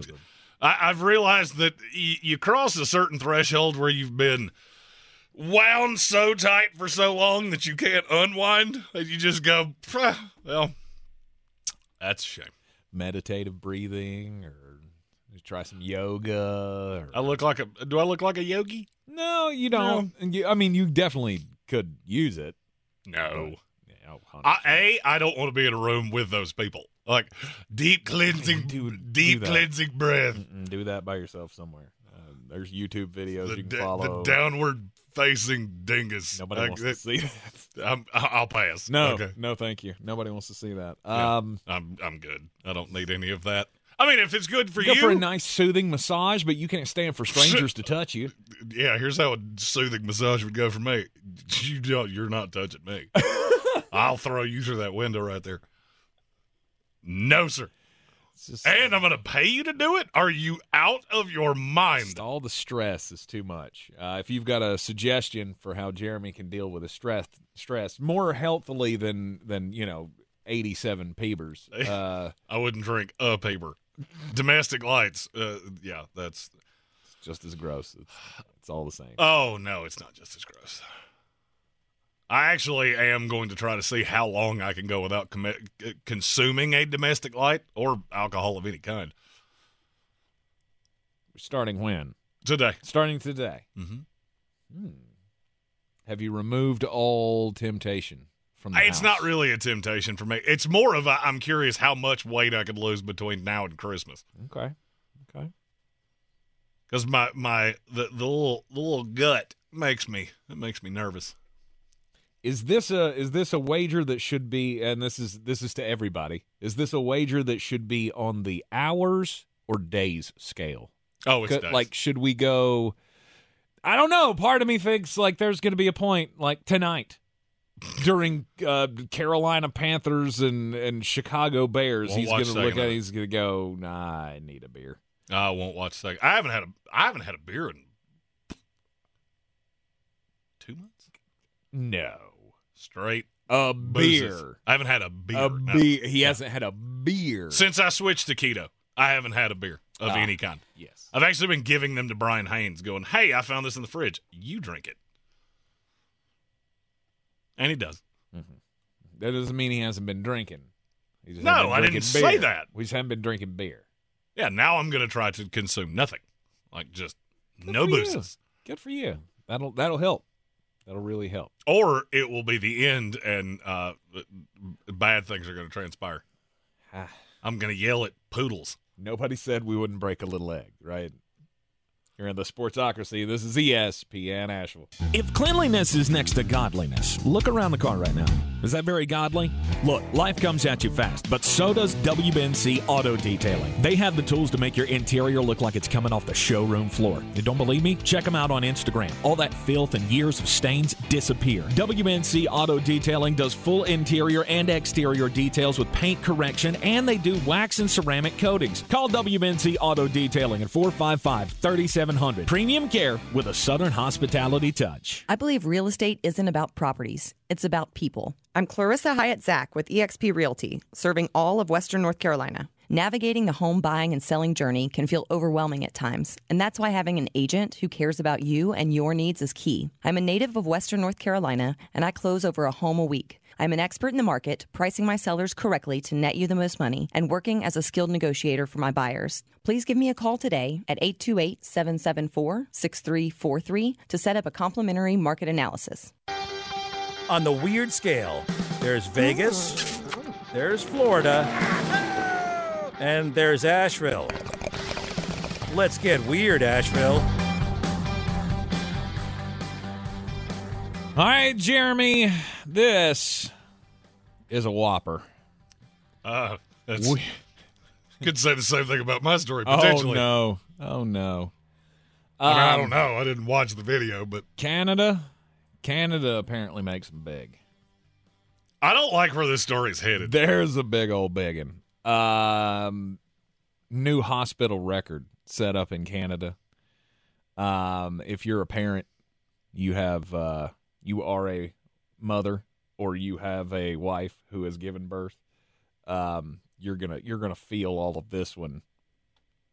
Late last month, Brittany Ayers welcomed her new son into the world. 14 pound, 8 ounce, 21.65 incher. That's a very large baby. That is a massive baby. That is more than double the size of the average infant, newborn infant. Um, broke every hospital record since 2010. Well, I think that's a record you want to win. Uh, this story made me just cringe. Like I got that terrified look on my face as I'm reading about this until I got to the line that said Sonny, who was delivered by cesarean sex.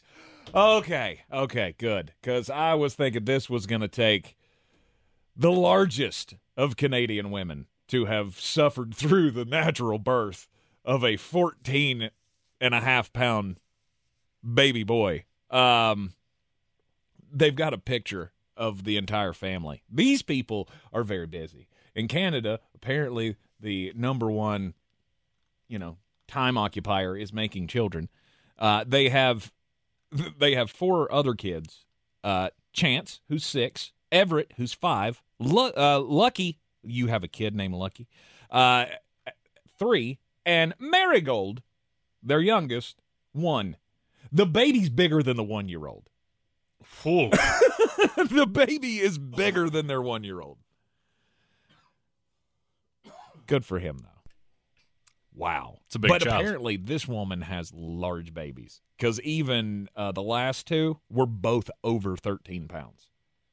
I actually know it's a friend of Amy, and uh, she has three, and I think the smallest child she had was 10 pounds at birth. Jeez. I want to see the, the birth picture of Marigold here because she doesn't look much bigger than she was at birth. If she was 13 pounds at birth. Anyhow, God, love that woman. My story is about an Australian OnlyFans content creator.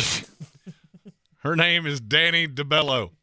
And one of the things that she is known for. Playing the penguin in Batman. Uh, no. That's Danny DeVito. Oh. Who is now playing quarterback for the New York Giants. she has a friend. The friend's name's Betty. Betty appears in many of her OnlyFans content. Who is Betty, you ask?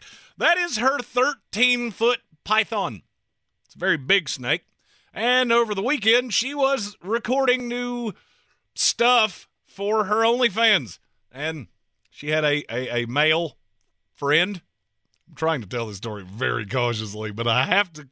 I got to give all the information or it's not going to make sense. Uh-huh. Well, the male friend decided to get in the shower, but said wanted to hold the snake after he reclothed himself. Well, apparently he forgot a step because Betty bit him on the mm-hmm, on it, on it, On it. on it, mm. on mm. on it. Mm. That is not a good day. The thing that really bothers me the most is I. So she recorded a video. She put it on Instagram. She is off camera, and you hear just a blood curdling scream from the other room, Right. off camera, if you will. The first question she asked was, "Did the snake lose any teeth?" Listen, Danny, I don't know, and I don't care. Uh, that's not the most pressing of matters at the moment. No! Your pet just gave me an involuntary involuntary Prince Albert. What, Uh, what's yes. going on here, man? I, I have been re- I've been recircumcised at 30 years old, and I don't like that. What is that? I don't understand people in snakes. What is the allure? They're of- cool. no, they're not. Yes, they are. They're belts. That's what they are. Snakes are cool. They're just not to me, they're not. just dangerous. There are a lot of things in life that are cool. Snakes never been one of them. Mm-hmm. And every time I hear a story like this, they become a little less cool. Yeah. Yeah. Bad. Let's not do that. Bad. Get a dog, okay? the dog does tricks. It'll fetch a stick and not the way that Betty did. Mm-hmm. So That was funny, and you didn't laugh Oh, at sure it, it and that makes me sad. if you didn't laugh, nobody else did. I'm, I this whole day's stupid. I'm ready to go home. Oh, shoot. Oh, shoot. All right, let's get into the college football playoff power rankings for this week. The college football playoff committee decided nothing changed over the weekend. That was how, what I originally said was going to happen. I I thought surely some shakeup would occur, but they didn't. They left everybody where they're at. Ohio State still with the best resume, left them at one. Did not decide to move Georgia up despite adding a top 12 win. Didn't decide to move Washington up despite their top 20 win. Well, I mean, you said Washington could jump Florida State, and I, I guess I would have understood that. But schedule for schedule, you can't compare the two. No. And Florida State's still got the better strength of record. They've still got the better strength of schedule. I think that just bears itself out. Mm-hmm. My top but, but- 13 but state, Washington's got the better win. So they've got a better win. Right. And then I would say two, three, and four all belong to Florida State. And I don't know that one is that much better. I still think pretty highly of LSU, even though they have three losses. Mm-hmm. I think it's a good team. It's a good team. Can't stop anybody, Yeah. but it's still a prolific offense. Sure. Sure. So, did anything change for you this week? Not really. My top 10 is all completely the same from last week. Absolutely the same. Still got. I mean, nobody Michigan at the lost. Everybody uh, took care of business. Mhm. It's the reason it didn't get the full hour or the full half hour like it usually does. Right. Hey, go back and watch Wednesday's show from last week, and yeah, what I said then. This is the week that things will shake up mm-hmm. because you got Ole Miss, Georgia, and if if what I think is going to happen in that game happens, then you get to a certain point where you just look at Georgia and go, are any of these teams actually good, or are they just SEC good?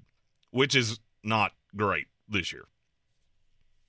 Like, do you think Ole Miss is a really, really good team? And they're a good offensive team. I mean, I don't know about the rest of it. I mean, I, are they the tenth best team in the country? Maybe, but they're, they're i- i- that's in a year when there are no great teams, right? Well, I mean, that's the problem for me is that there is a separation after eight that I look at all of those teams and just go, are any of you any good? I don't think Ole Miss is particularly good. They haven't really beaten anybody of of much note. You beat LSU Mm-hmm. in in a shootout. You just so happen to have the ball last. Mm-hmm. Other than that, your your next best win is Tulane Mm-hmm. or, or Texas A and M, who is horrific offensively. I mean, that's not that's not overly impressive to me. No. This is just one of those years that I feel like it's going to sort out as you'll have four uh, conference champions. That's who's going to play. And for once, I don't really even have a lean as to how that will go. Mm-hmm. I don't think Georgia is overwhelmingly better than Florida State, Washington, Oregon. I don't want to put Ohio State in that, but I'm getting to the point that I have to. Do you? Do you have to put them there? Well, if you take the quarterback out, then they belong there. Oh, absolutely. They have the best weapon in the country. Absolutely, but I'm but I look at them in that sense that we're now looking at the Dallas Cowboys and Tua. We talked about it on Monday. Of you have one big problem that when it comes to the end of the game, I don't think that guy can win you a game. It comes I down would to the end that. of it, you know. And Kyle McCord has to lead the 75 yard drive to get you the game winning field goal. Same position you were in last year against Georgia in the college football playoff. You got to have a guy to make the plays. CJ Stroud killed Georgia in that game. They should have won that game. He got them in range to kick the game winning field goal, and they missed it. You know, you just made a comparison that I I've never thought of that. There's a lot of similarities between the Dallas Cowboys and the Ohio State Buckeyes. Mm-hmm. They're always competitive. Mm-hmm. I'd never thought of that until you just said it. The only problem is Ohio State actually does win every decade or so. How many national championships does Ohio State have? Well, I got three. Uh, they have two since 1970. Really? I thought it was more than that. Yeah. AP National Championship in 2022, and then the one that Urban Meyer won in 2014. Okay. Oh, that's right. You know, no, they won one. No, they didn't. No, they didn't. Early 2000s, they didn't win one? 2002. I said that. Yeah. 2002, 2014. Huh. I didn't know that until just now. Huh. Okay. I thought it would be more than that. I would have thought the same. They've competed for more than that. They've been in the playoffs several times, but have come up short other than that. Still win more than the Dallas Cowboys, though. Um, and your fans are just as crazy. Well, I mean, if you go back to the 70s, then no, they really don't, which is what I just did. They both have a stretch where, I mean, in, uh, Ohio State's was longer in tenure because you had 12 years between the titles. Mm-hmm. Cowboys had that run in the 90s. And outside of that, you've been around, mm-hmm. but you never got to the top of the mountain. You never even played for the top of the mountain. Yeah, that's true. That's the problem. Yeah, that's true. The problem is you keep getting into the playoffs and either lose in the first round of the playoffs or second round of the playoffs. Have not played for a championship in your own conference since 1996. But That's those are bad. But those are both super glamour institutions Mm-hmm. in sports that just haven't been to the top of the mountain much in the last many, many, many years. But always think it's our year. Which I'm just. Th- this is a total aside, and it just came to my mind with the way you looked at me there. Mm-hmm. Which would you rather have? The Georgia run where you're at right now, where you were damn near irrelevant for the first 20 years of my life, first 25 years of my life. I was born in 87. Yeah. You won absolutely nothing there, but you have a three year stretch where you are the best program in the country. Or Ohio State, where you've always been good, but you only have two national titles. Yeah, well, I mean, I mean, Georgia's not just new kid on the block. I mean, they've been around for a long time. I mean, in the Mark Richt years, they were number one in the country, just never played for the national title. They were in contention. because they always lost that game. Mm-hmm.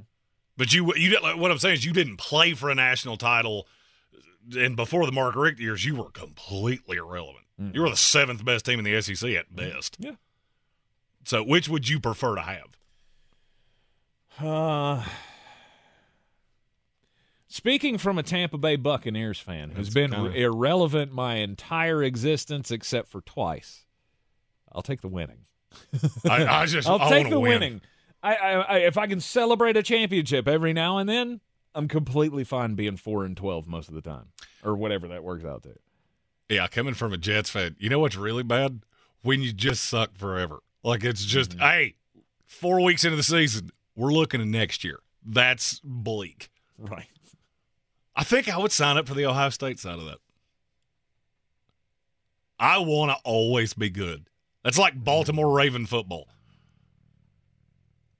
Yeah, but then you got to be good at, at, at building your team because then you just end up being the team that you hate, right? The team that's just barely there. The team. Well, why are you? You can't Yeah, but Why are you just hanging on? Yeah, but you've been competitive and in the playoffs every single year. Mm-hmm. There's an allure to like that. The Dallas Cowboys. Yeah. Well, yeah. And you and and, and you'd be cool with that.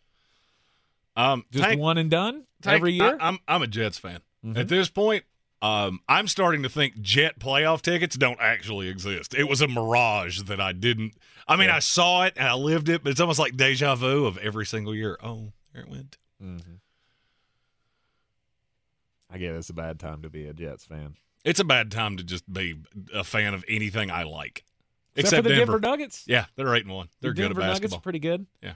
They won last night. Sweet, yeah. The, in the sport that I don't in any way care about, Jamal Murray's hurt again, though. Of course so he is. That's that, that stinks. because the we talk about your kiss of death. Me liking your franchise is a kiss of death. Nah. You're reversing the curse, right? You jumped on the Nuggets. They won within three years. Your Jets might win soon. You never know. Maybe that's it. Maybe you're like uh maybe you're like the Boston Red Sox, right? Can only win a championship when you change managers. You can only win a title when you change teams. So you have to change the, from the Jets to win a title. Change the Jets fandom. Go join up with the you know the Cleveland Browns. Nope. And then they'll win something. No. Uh, Jacksonville Jaguars. Out. Come on, Trevor Lawrence. You love him. No. No, there's there's one team that I love and 31 teams that I differently hate. Actually, it's not even hate now. Now that I cover the sport for a living, it's just differently indifferent too. Mm-hmm. A lot of people think I hate their team. I don't hate your team. I'm just being honest. Yeah. You're biased, and I'm not. Yeah. You should jump on the uh, Washington bandwagon in college football. They'll win a title with Kalen DeBoer. Yeah, I'm good. You hate all of these ideas. Oh yeah, I'm not. I'm not like hmm. you. I don't have a. Well, I cheer for Georgia in, ba- in football. I got Carolina in basketball. I hmm. low key love Penn State and. Florida State and Ohio State and all the states. Just I really want to have a good swath of coverage here to make sure that I'm always happy. Yeah, I don't do that. No, I like I, I like having a reason to be angry. I was going to say, And the Jets you- always give me that. You look for the reason to hate life, and see, I'm always looking for the bright side. And if my team can't give me the bright side, I'm gonna find another one. I can at That's- least adopt for a minute. And That's go, called "Hey, I like that one." bandwagon, and I am good. Uh, and you're also very angry. I am angry. I'm an angry man. yeah Seven days. I'm taking seven days. No I boozes? Make it a week without the boozes. Oh, uh, challenge accepted. Challenge accepted, and Amy will be A- HWA will be my accountability buddy. You're in the sportsocracy. This is ESPN Asheville. Coming up next, Jeremy, you got a parlay for tonight? I do. All right, we're going to get five on it next.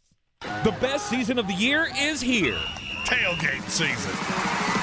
Monster Brewing presents this season's MVP. The Beast Unleashed. With four bold, familiar flavors. With zero caffeine and zero sugar. Beast Unleashed is your new pregame ritual. With white haze, mean green, peach perfect, and scary berries, there's a flavor for every fan. The Beast Unleashed. 6% alcohol by volume. Unleashed responsibly. Must be 21 or over. Beast Unleashed available at your local retailer. Running a small business is no small task. At Home Trust Bank, we work hard to prepare businesses for whatever tomorrow may bring. Your dreams are our business, and we have local experts who can help you plan for a successful future. Dependable guidance you need and service you'll appreciate. At Home Trust Bank, we take your small business banking personally. Visit your local Home Trust branch or anytime at htb.com. Member FDIC.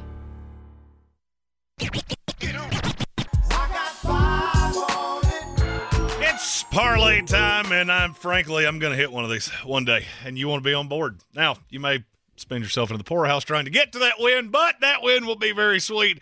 And the one tonight pays $761. I told you in the first hour I'm taking the Carolina Panthers in the money line tonight over the 38, and I'll go DJ Moore anytime touchdown scorer.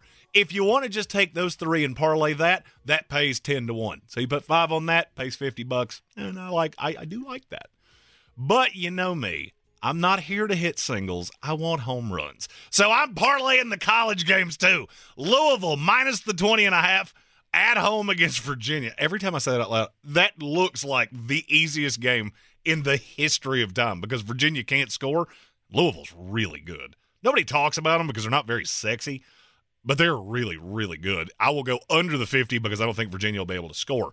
Uh, then I'm taking Southern Miss Louis at Louisiana. I'm taking Louisiana minus the nine under the 52 and a half. You put take all those seven leg parlay gets to plus 15,000. Wow. You put five on it the same way I am. If I'm right, pay $760.91. You can take those wagers to betus.com. Use our promo code SPORTSOCRACY to get a 125% deposit match and up to 30 risk free wagers so you can wager football with us all season long. All right, we got the uh, daily draft coming up after the top of the hour. Uh, also, it is Threadbare Thursday, so get your comments into the uh, YouTube comment stream, and we will uh, we'll get to all those. Uh, D- Danny program Fence fan said that the uh, daily draft today we should uh, draft. What would you rather do than watch this game tonight?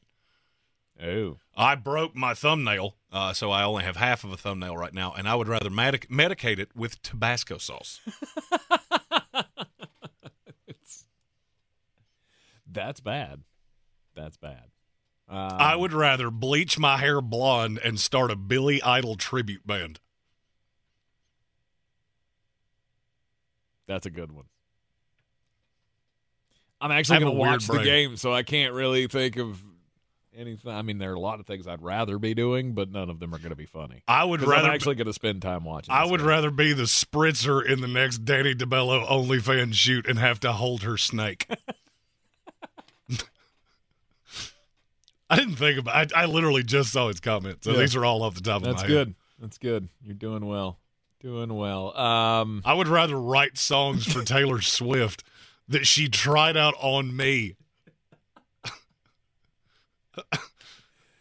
uh, uh, Quinn Ewers going to be starting for Texas. This I would rather take a brought- job as the personal groomer for Brian Haynes.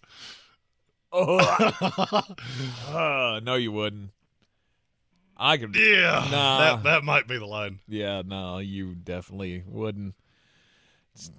Still haven't gone in that bathroom yet, have you? That's the man has the cleanest bathroom in the history of time. Are you serious? Swear to God, There's it's the cleanest no bathroom I've ever seen. There is absolutely no way.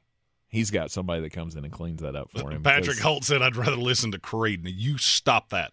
Creed is the unifying voice of the nation, and you know it. They've already got a World Series. They're unifying the Minnesota Vikings to a, a playoff run, and mm-hmm. No, frankly. I already see it in the offing that whoever runs for president on the Republican side, that's going to be their song. I can take you higher. It sounded great playing behind, you know, Nikki Haley. You're in the Sportsocracy, and this is ESPN Asheville. The Sportsocracy. Fires me up, man. I love it. Say it one more time. The Sportsocracy. Shake it back. Beer City's best sports talk. It is gross. Just earlier. They are mature, actually. You just have to get to know them better. Your lunchtime dose of dumbassery. Live from the Ingles studio.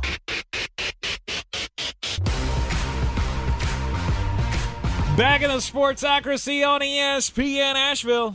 It's 92.9 FM, 880 AM, 1400. Sportsocracy heard everywhere on the iHeartRadio app. We're seen everywhere on YouTube. Go to thesportsocracy.com. Click that live video link. Subscribe to the channel so you can join us in the chat for the Threadbare Thursday. You got a topic that you want talked about, you just throw it out in the chat. We will get to it before the end of the program. Got several headlines still to get into here today. One of them's about Aaron Rodgers' bionic leg. Yeah, is he close to coming back? Is Uh, we'll talk about that- it Is later. that the is that the thing? I have some. I, I, I have some info. You still got there. okay. it's got an update on the bionic leg. Uh, daily draft. This is an, a really interesting weekend of football to me. Mm-hmm. Uh, it starts less than ideally. With tonight. Yeah, Yes. it's, it's just god awful. Mhm. Um, and and I don't know if you have looked at the slate for tomorrow night. It doesn't really move you either. But Saturday and Sunday, bangers. Mm-hmm. So I want to draft biggest potential upsets of the weekend. There are a lot of dogs that I like a lot this weekend. Okay. Biggest potential upsets of the weekend. All right. Why don't you start us off? You got right. uh, you got one that you like more than others? I have several that I like. The biggest one for me, it's in the NFL. And you're going to tell me I'm crazy when I say this because it sounds a, a little crazy when it comes out of my mouth. I think the Denver Broncos are going to beat the Buffalo Bills. Okay. Yep, I know. I told you. It, I know it sounds crazy. Yeah, why why you got that feeling? Buffalo has this listless feel to me. Mm-hmm. You're coming off a really emotional loss to Cincinnati. Denver's coming off a bye. They're, I think they're a little better at this point than we're letting on because Russell never turns the ball over. And I have a funny feeling when I saw that number, I, I told myself when I I looked through the matchups, if that gets to to a touchdown or more, and it did, it got to 7 Mm-hmm. then I'm going Denver Broncos money line, Really? and I'm that's where I'm at. I know that sounds crazy. It does sound crazy. I think Buffalo is overvalued at this point, Okay. and Denver is slightly undervalued, not by much. I mean, I get wanting to. Ugh. I know feeling like Buffalo's a listless team, but you just you just lost in the emotional loss. But you're on Monday Night Football. How can you not get up for that game? Oh, it's not a not get up for it. I think Denver is a perfect setup for what Denver or for what Denver's a perfect setup for what Buffalo doesn't do particularly well. Mm-hmm. We've said this. The offense runs through who? Stefon Diggs. He's going to get Patrick Surtain. Mm-hmm. That doesn't set up nicely. No. Nik Bonitto. What have we said about both tackles for uh, for the Buffalo Bills? They're big and they're slow. Mm-hmm. You harass Josh Allen. You look at the, the the matchups with the receivers. I'm just I'm telling you, I've had this feeling all week, and nothing has changed. Hmm. All right. By the way, biggest line I've ever seen in, a, in an NFL game this weekend. Dallas Cowboys at home hosting Danny DeVito and the New York Giants. it's 17. 17 and a half. Wow. 17 and a half, and I would bet my house on the Dallas Cowboys. No doubt. No doubt about it. That is my favorite upset pick of the weekend, and I cannot get away from it. you and I will both be on that one, and we'll get it wrong. It'll be a, no, fif- no. a 15 point win. No. You don't get to ride this. You take Buffalo, be on the wrong side. No, I was talking about the Giants. Oh no, I'm And not. I'm not taking the Giants. No, hell no. Can't be on that. Couldn't live with myself. Um, wow, biggest upset. Hmm. There's a very close two to me. Well, I'm gonna go ahead and uh, I'll I'll throw out uh, the game that you're gonna hear here on ESPN Asheville, Duke Blue Devils, plus the 14 and a half against the North Carolina Tar Heels in Kenan. the one thing the Tar Heels have struggled with is stopping the run, and Duke does it very well, mm-hmm. and that's all they're going to do. I, I, don't see how Duke wins that game without Riley Leonard. Oh, I don't think they win. I, Oh, think, I think two touchdowns is too much. Oh, so you're just taking the, I'm just the taking number. I'm taking the number. Okay. Duke plus the 14 and a half feels like it should be right in the realm of possibilities. Yeah, I don't see it. You think they're blowing them out? I do. Okay.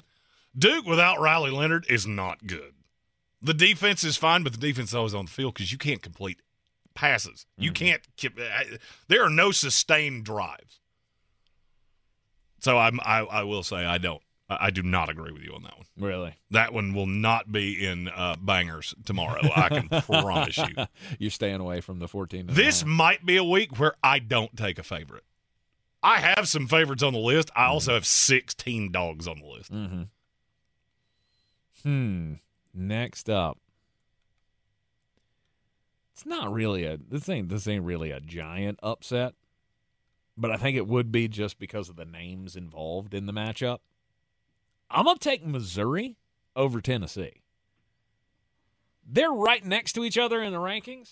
So it's Missouri's not a better. huge matchup, but Tennessee's a two point favorite in Columbia, and I think that's a mistake. That's one of the 16 dogs. Watching It's only two point. right. Tennessee's only It's two point huge. favorite. It's not huge. I just don't really understand why Tennessee's a favorite in that game. I don't either. That doesn't make a whole lot of sense to me. I don't either.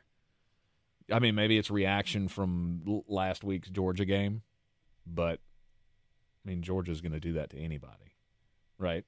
Ah, I mean, I mean, other Missouri than, was uh, other than the Missouri had the top ball five. with a chance to take the lead in the fourth quarter. So But that's what I'm saying. Like, uh, they're going to beat anybody, so you can't really knock Missouri for losing that game. They had chances. Mhm. uh, my next pick, I think, is going to shock you a little bit. Mm-hmm. It's the Miami Hurricanes. You call it a weird gut feeling. You can call it me being a, a, a, a gross pessimist. I have a funny feeling that game's going to be way closer than it should be. And I'm not sure Miami doesn't win.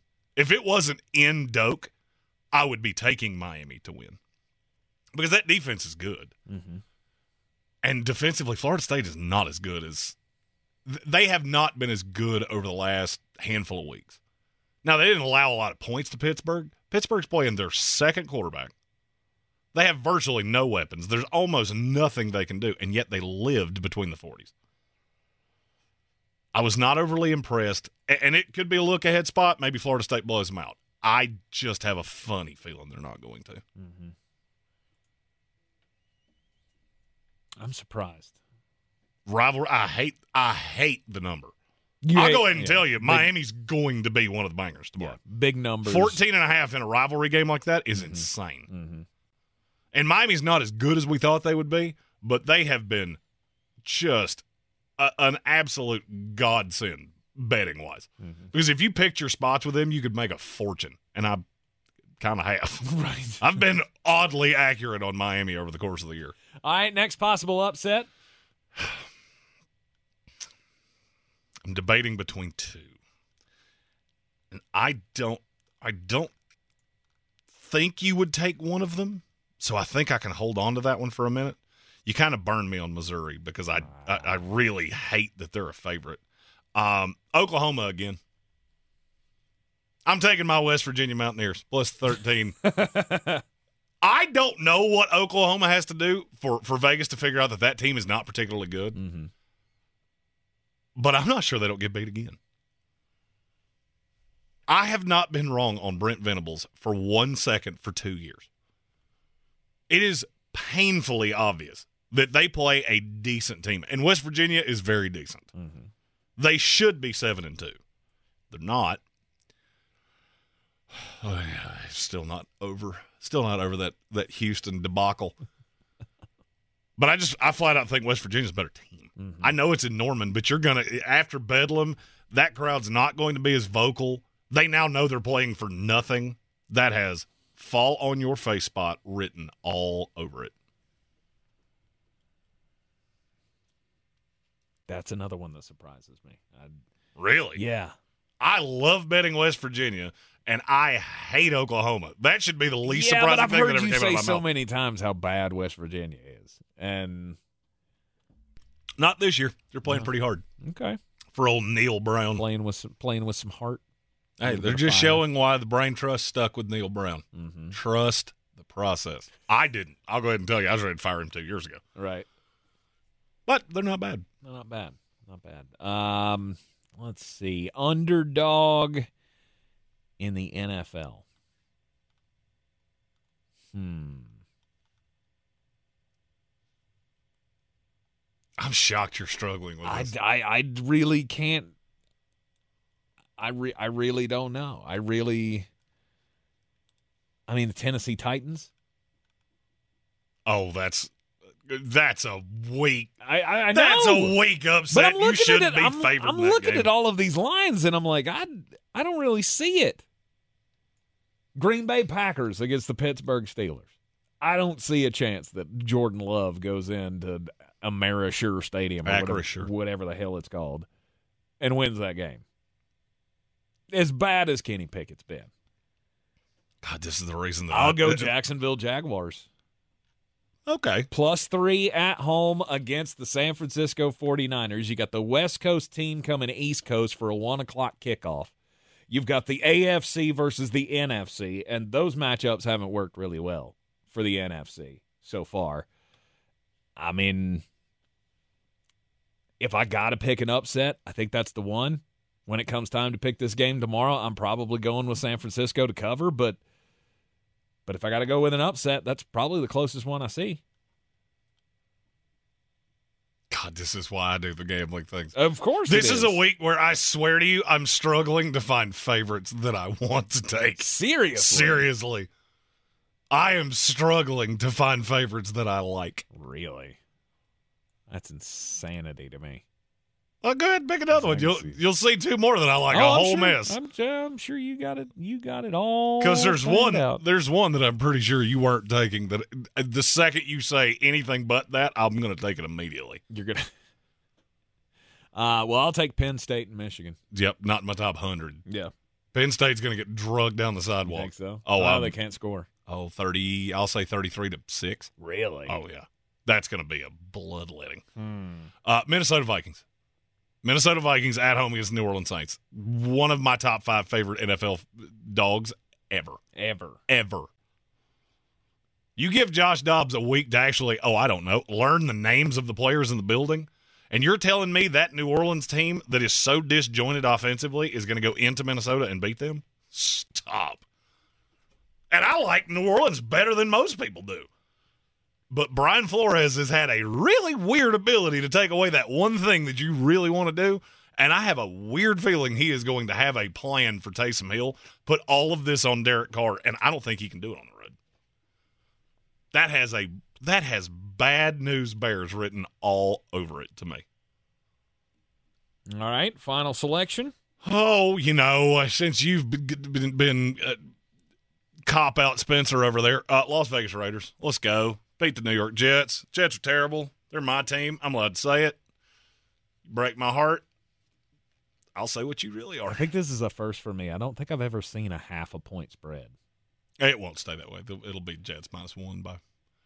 Uh, you know what that should tell you? The Raiders have been bet mercilessly. Anytime you see a spread that's half a point like that, mm-hmm. it started higher than that. And I can tell you that definitively, and I did not look at the number. That was as soon as I saw Monday night, I immediately went, "Yep, Raiders." They'll get two weeks the coach the the coach bump.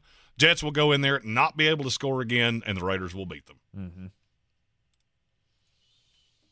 All right, uh, final selection here. Upsets for the weekend. Hmm. I don't think there's a real chance of this happening, but hey, you never know. You could have a rough offensive game from the uh, eventual, or who I believe will be the eventual Heisman Trophy winner, Michael Penix. I'll take Utah. Ugh. I mean, Ugh. hey, keep it within a score. You cover the spread at least. If they keep it within a score, uh, somebody should send T's and P's to whoever died because that's the only way that's happening. Utah is god awful offensively. Mm-hmm. All they can do is run. Now, Oregon ran the ball down Washington's throat. Yes, they did. That is a markedly different offensive uh, powerhouse than Utah is. True. Very true. I mean, it doesn't look like there's too many offensive problems after the last few weeks, but they had that what they had that stinker against Arizona a couple of weeks ago. So Arizona's good, or Arizona State. That's Arizona State is not good. That's the one that they only scored 15 points in. Remember, everybody went, "Oh no, what's wrong with Washington?" And then they immediately came out and I mean, they struggled with Stanford, but still put up 42 points, and then they put up what half a hundred, oh, more than half a hundred last week on USC. Yeah, Arizona this week is pr- that may be the only favorite I give out in bangers. They're only a ten and a half point favorite at Colorado, and Mm-hmm. that is insane. They're going to score a bunch. Oh yeah, that's going to be a whole lot to very little. Right. You're in the Sportsocracy. This is ESPN Asheville, 92.9 FM, 880 AM, and 1400. We'll be right back. The Asheville Championship returns to Harrah's Cherokee Center in Asheville November 10th and 12th. This year's field is the best yet. The Clemson Tigers, Maryland Terrapins, Davidson Wildcats, and the Blazers of UAB. Four exciting matchups with a champion to be crowned at one of the premier early season tournaments in college basketball. For more information and to get your tickets, go to AshevilleChampionship.com. That's AshevilleChampionship.com. It all starts in Asheville November 10th and 12th. Proudly sponsored by Ingles Market. If cleanliness is next to godliness, look around the car right now. Is that very godly? Look, life comes at you fast, but so does WBNC Auto Detailing. They have the tools to make your interior look like it's coming off the showroom floor. You don't believe me? Check them out on Instagram. All that filth and years of stains disappear. WBNC Auto Detailing does full interior and exterior details with paint correction, and they do wax and ceramic coatings. Call WBNC Auto Detailing at 455 3700. Premium care with a Southern hospitality touch. Real estate isn't about properties, it's about people. I'm Clarissa Hyatt Zach with eXp Realty, your native realtor serving all of Western North Carolina.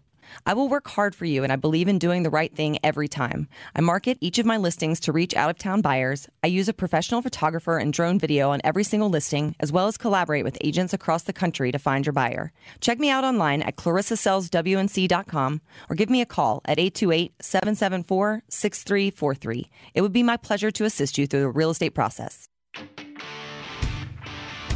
The Sportsocracy. These guys are a fucking disgrace. It's ESPN Asheville, Threadbare Thursday here in the Sportsocracy. Just throw out your topics in the YouTube stream. We will get to it before the end of the program here. Um, Aaron Rodgers back in the news again. Jeremy, your your savior is he coming back? Uh, I f- frankly, I really hope not.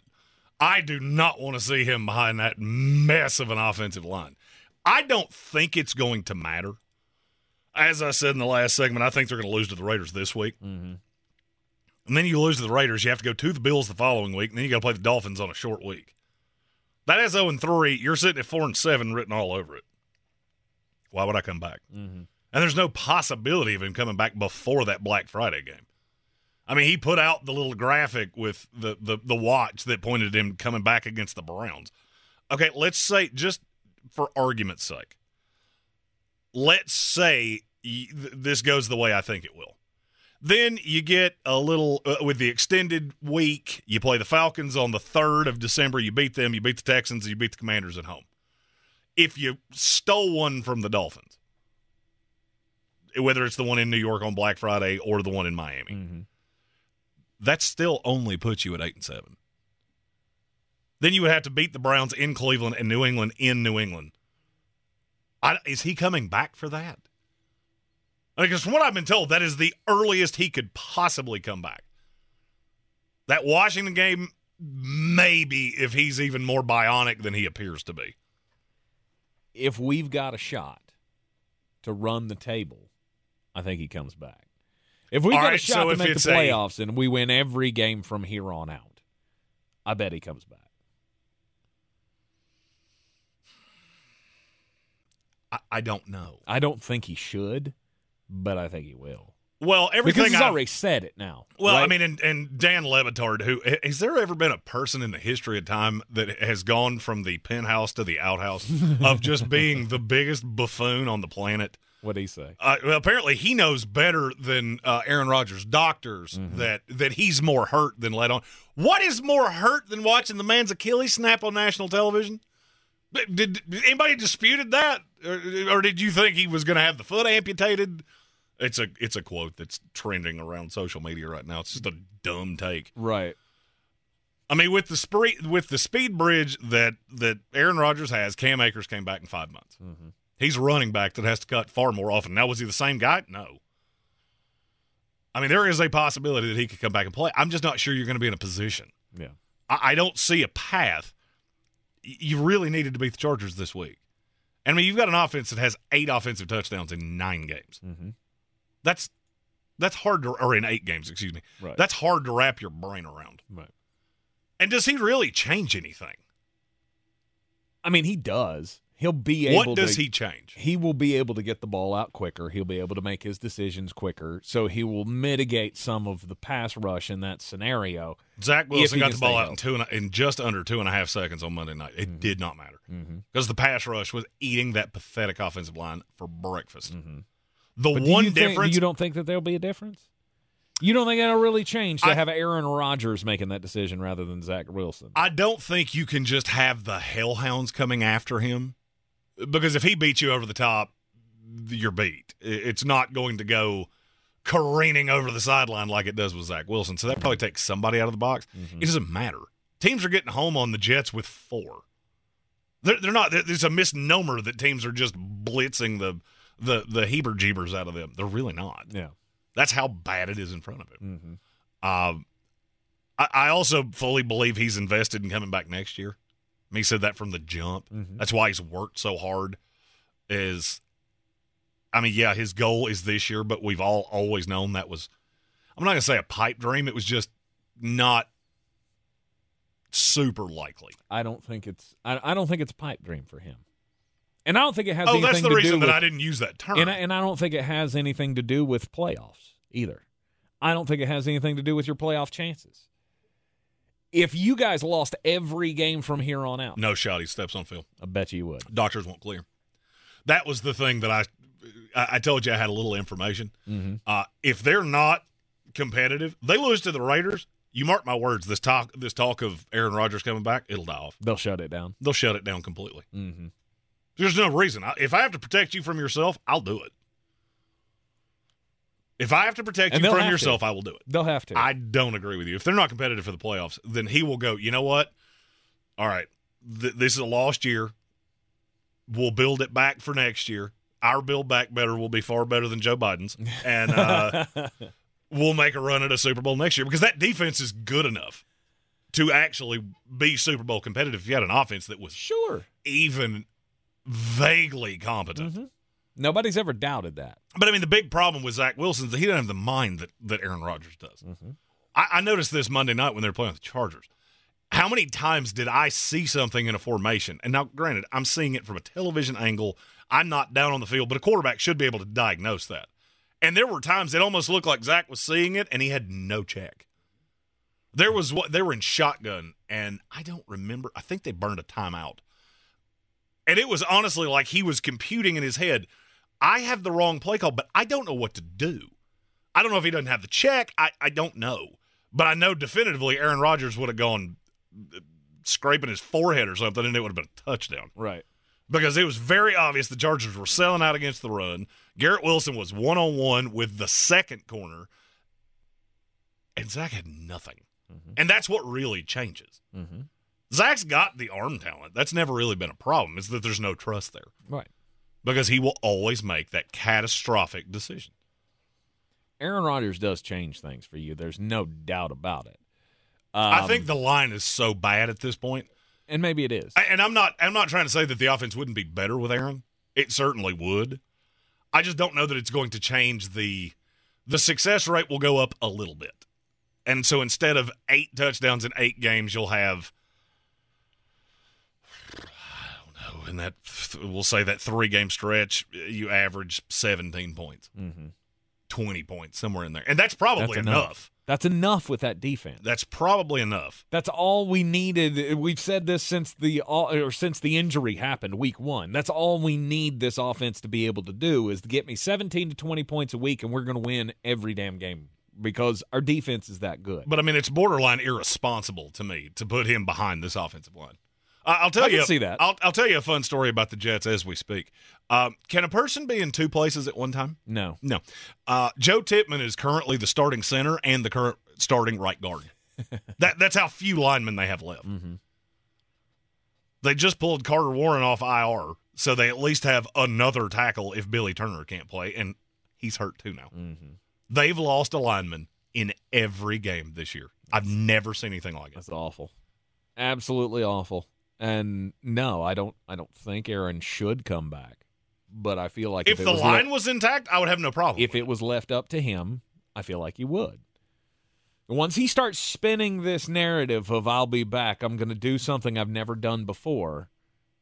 He's never not paid one of those off, and No. now he's done it with this. And I don't feel like there's a way that he can go back on it. It'll look bad if he goes back on it. Not Now, not if, not if they're not competitive. Not if they're the not competitive. I he'll have more of an excuse, but I don't think any of that's going to happen. They lose Like, to the Raiders in think- Vegas this week, and I promise you, you won't hear it come out of his mouth again. Yeah, I don't think they're going to lose to the Raiders this week. Um, and you should be good enough to to win some more games to keep it interesting. Aaron the offense has just regressed to such a point, mm-hmm. and, and I have no faith in Nathaniel Hackett fixing it. Yeah, none. Well, your only your only remedy there is for Aaron to come back to make that work, to make Nathaniel Hackett work. Is it worth doing it for three games at the end of the season? Yeah, well, that remains to be seen. But also, do you want to set the statement for this is what you can look forward to next year?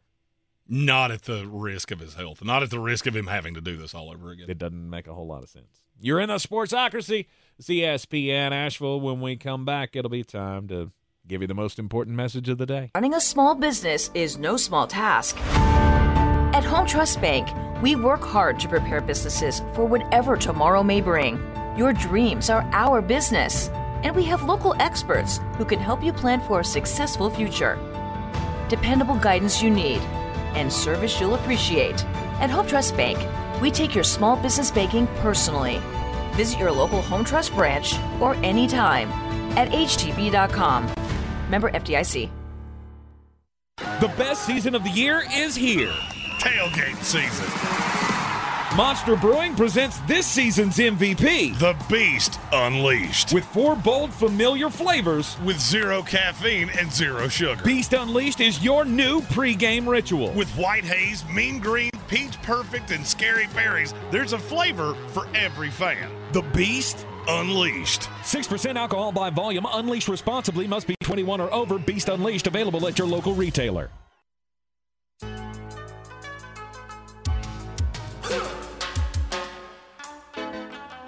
Back in the Sportsocracy, time for the most important message of the day. Don't do crimes. Yeah, there's you know crimes always happening in New York City, and you ever, Jeremy? There's a there's an old movie line that I know you've never seen the movie, but the but the line from the movie was um, was the greatest trick the devil ever ever pulled was convincing the world that he didn't exist until I saw this headline, I feel like I've been one I'd been on one side of that because I don't know, I guess in all of the latest news items of the day and all the things to worry about in the world between, you know, threats from the open southern border or, you know, the government stealing your money or You could have just know, stopped at the wars or what whatever is going on in the world.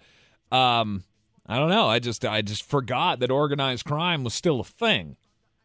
And in New York City, they've indicted 10 Gambino crime family members. I didn't even know the Gambino fi- crime family was still a thing. I don't know why I just assumed that it went away. Nope. But like after the whole John Gotti thing years ago, remember we had the big trials and all of that. For some reason, that just all went out of my mind. There's a Netflix special on this that uh, would have told you all of these things, Uh, and it's very good. Uh, my wife has has mentioned it a couple of times that we should watch it, and I just I just haven't done that. But yeah, ten members of the Gambino crime family have been indicted, um, according uh, including uh, among the charges here against them was uh, well they were they were trying to take over New York City's garbage hauling and demolition industry. That's how. That that's the reason that organized crime will never go away in New York. Uh, which included, according to the story here, a hammer attack that sent one worker to the hospital and a grim threat to cut a business owner in half with a knife. They're still doing stuff old school in New York City. Hammers. You should. that's just just hammers. Uh, the 16 count indictment lists the defendants. Some of these names are just, I mean, they're clear. Chef's kiss, Italian mobster names. Joe Brooklyn Lanni,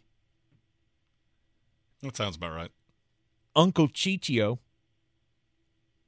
Fifi, Fifi is not. Uh, uh, I'm, I'm going to go with. You drew a short straw when they were assigning names. Angelo Fifi Gradilone, Yeah, just go by your full name because that sounds like a mobster name. Fifi sounds like a cat that pees in tank shoes. yeah, or my favorite, 36 year old uh, Vincent Vinny Slick Minsquero from Staten Island. He's the one that you don't want to mess with. My story, as is often the case, it's about Florida man. It's actually about a slew of Florida men. And this is not actually crimes, it's simulated crimes. The first ever Florida Man Games are set for February 24th in St. Augustine, Florida. And you might be asking, what exactly are the Florida Man Games? Well, the cre- the founder of this, Pete Melfi, is just like us. He sees a lot of wacky headlines, and it often has to do with people in Florida. So he has come up with a a set of events. It's five events for 16 teams of three to five people apiece.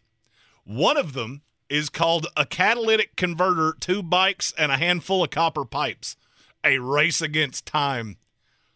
Yeah, it's ex- it's exactly what you think it is. You have to disable a catalytic converter out of a car, steal two bikes that are chained up, and then steal copper wires from out underneath a house. Yes.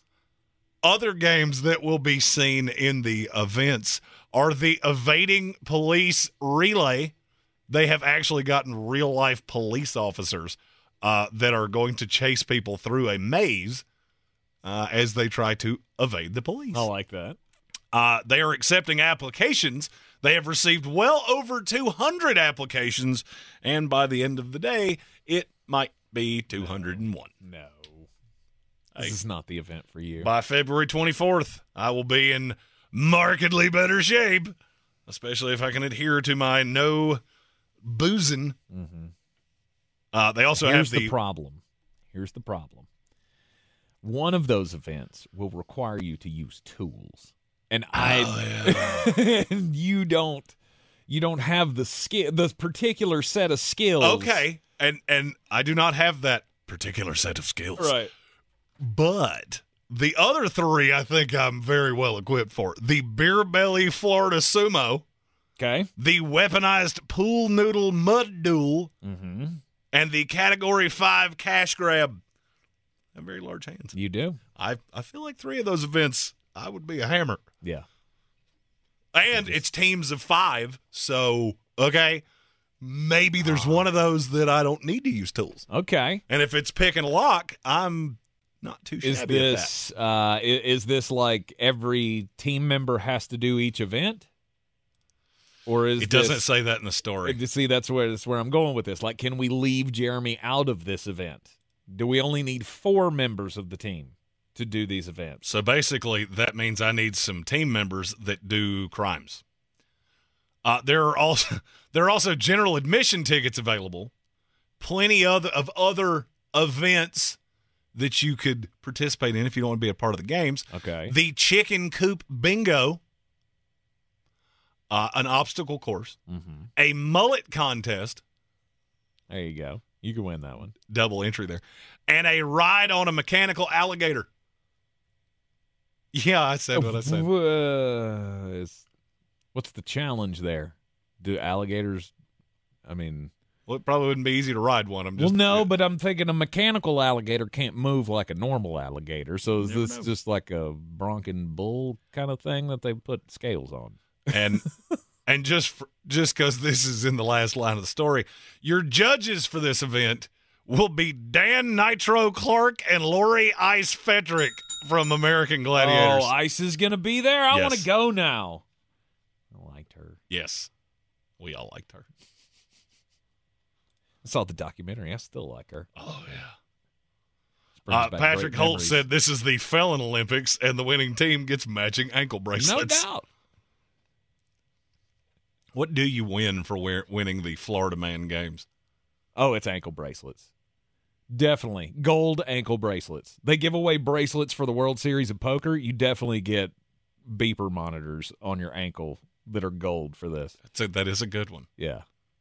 Um, That's a good one. Let's see. 24 Giant- karat gold ankle bracelet. Yeah, giant aviator sunglasses also would be a a good one. I'm thinking something. I wear in the- aviators every single day. I was thinking something in the realm of like, well, maybe not aviators is the that maybe that's not the right thing. to Pit say here. Yeah, kind of like that. Uh, because I was thinking like a Las Vegas Elvis, like those kind of glasses that just cover the whole face. It's like a WWE Championship belt for your face. So something that the natural light boy Ric Flair would wear? Yes. Is that what you're telling me? Yes. Something that uh, a cross between Koko B. Ware and the Million Dollar Man would have worn. So me. You thought, yes, hundred percent. Indeed. Uh, you're in the Sportsocracy, ESPN Asheville, 92.9 FM, 880 AM, and 1400. What will be the decision? Jim Harbaugh, is he getting fired or not fired? Is he getting suspended? Is he getting fined by the Big Ten? I, I I almost hope it is a fine just because how absolutely pathetic that would look. Uh, oh, we fined him two hundred fifty thousand dollars. awesome. I think it was uh it was it was the number two guy on uh, on the Dan Patrick show earlier today that said the actual best way the to create the most outrage that they possibly could with a punishment for Jim Harbaugh would be to suspend him for one game and we're suspending him for the Maryland game. So he gets to be there for Penn State. He gets to be there for Ohio State. They're going to suspend him for one game and he misses the Maryland game. Uh, you can suspend him for the uh, uh, Big Ten title game too, because that Not could much be, competition. Well, that could be against Iowa. Who uh, you want to take a stab at what the over under in their game with Rutgers is this week? What? What the over under for Rutgers Iowa is? Uh, uh, 27. 28. It's the lowest debuting line in college football history. Good and it hasn't gone up. And it won't. And guess what? I'm going to bet it too. Are you betting the under? Until I see an Iowa line that is 19 and a half, I am not taking the over. You want to hear the the wildest stats you will ever hear? What's that? So the the Northwestern Iowa game that was at Wrigley Field. It finished ten to seven. That was only the ninth highest scoring game at Wrigley Field this season. They play baseball there. Mm-hmm. They don't score points like that, and it, it runs in that instance. Right. Um, there were eight baseball games that had higher scores than ten to seven at Wrigley Field this year. Wow. Offensive futility at Oh. its finest. Brutal. Brutal. Just brutal. Um, the correct. I, I'm I'm still not sure. I'm still not sure what the correct position should be here. Part of me I don't know that like there is a correct here. there is, but but not right now. Well, there's a yeah, but to all of it. Well, here, yeah, but because here's the problem. What if it is far fetched? What if it's so stupidly unbelievable that that's actually true? That it's it's actually true that Jim Harbaugh had no clue. He didn't know. He trusted the guy way too much. He thought he was getting, you know, he had a he thought he had a wonder kid, right? He thought he had some kid that could read defenses, and he didn't ever think for a second that this guy was sending people to other games and scouting out signals and studying them and, and knowing them and all of that. Maybe that's true. then you should be fired for being absolutely unmitigatingly the dumbest person on the history of the planet. Maybe. Maybe so. But that's a school issue, right? That's not a Big Ten issue. The Big Ten can't come in here and say, oh, you, you know, you can no longer coach here. 100% you can. I mean, they could. But we, we've done how to. many times have we done that where uh, uh, you get sanctioned for lack of institutional control because of something that happened on your watch? Yeah, but the Big Ten's never done that. That's what Uh, Ohio State.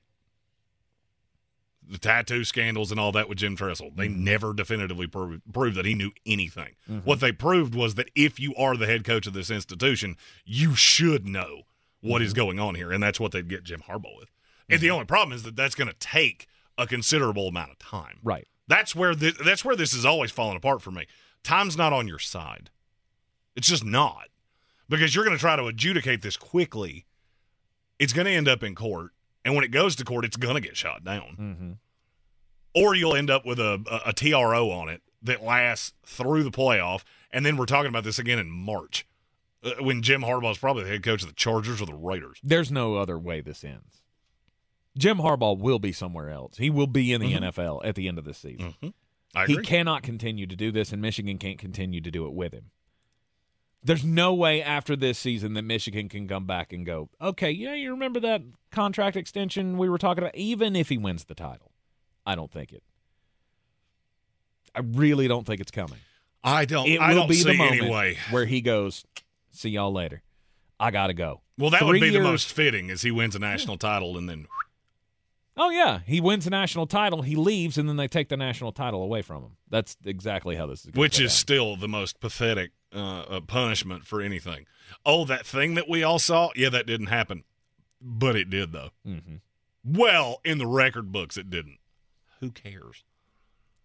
the greatest poetic justice here would be They lose to Ohio State. they lose to Ohio State. Absolutely. The greatest poetic justice here is let the problem solve itself, right? You let Harbaugh go through this season. Um, he loses to Ohio State. He decides it's time to move on. And the, it takes Michigan off the hook, right? Michigan would have cause to fire him anyway. Mhm. So whatever's in his contract, I'm sure there's lawyers that will get them out of whatever payment would be due or whatever that is. I don't think there's a path that they fire him. Mm, I think he steps down before it gets to that point. I don't think they would even push that. Seriously? No, I, I, do. don't. I do. If Jen says, Do you realize how said, irrelevant- you, I'm not going anywhere, they would have to. I don't agree with you. I, I don't. Do you realize how, how irrelevant Michigan was for 25 years before Jim Harbaugh showed up? Mhm. They're not doing this of their own volition. Now, if the NCAA comes in and hands, I, I, I, and I don't even know how they would do that. Um, show cause has always been that's always been the the NCAA's way of keeping somebody out, but they were already gone. That's how I would say this goes. Is that the season, whatever happens, happens. They win a national title, they don't. Um, and then he takes the Chargers job or the Raiders job or, or the Bears or whichever one it is he decides he wants. And then the NCAA puts a 10 year show cause on him. I mean, 62, 61? Yep. I mean, now you have a show cause on you that would put you into your the, the early part of your 70s. So th- that removes you from the sport in, in for all intents and purposes. Mm-hmm. And then you throw a three year on everybody else on the staff. I mean, because I don't think anybody on the staff's getting this job. No. They would go big game hunting. I don't know for who. Yeah, you're not handing this to Mike Hart. I, I don't know. Michigan's weird about giving uh, the, the Michigan man thing, and and I don't know who you have in the family that you would want to give this job to. Yeah, I don't. I don't know either. I think if it wasn't for the scandal, that's probably who it would be. Mm-hmm. But with all You of this hanging over his head, I Yeah. don't think you no. can You do have that. to. You have to sever this. You have to cut it out at some point. I I don't know what the Big Ten will do. Um. You know, I said it from the jump. I think indefinite suspension is probably the most logical thing. And then you give it a week or two and let things die down, and then you go, okay, ind- you know, indefinite suspension over. Here he's back for the Ohio State game, and then we move on. And then maybe we call it good after that, right? I mean, it won't be over for Michigan. Michigan's still going to have problems after this. Once the NCAA's on your case, they're going to stay on your case for a while. But it'll be over for Harbaugh. And he won't have to worry about it anymore. It's a win win for him. It's just everybody else in maize and blue that I feel bad for. Because this could have an effect.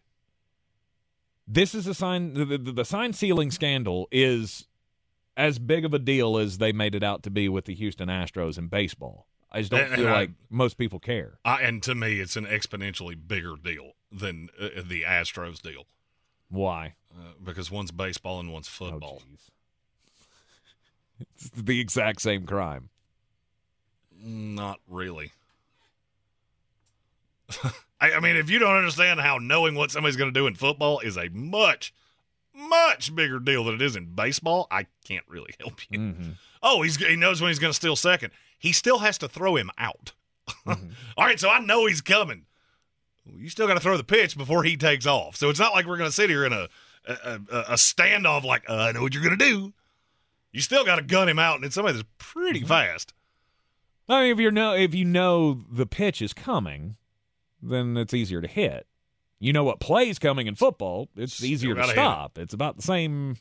Still got to hit it. You still got to stop. Oh, I know a curveball's coming. Cool. You had a one and three shot at Mm-hmm. that anyway.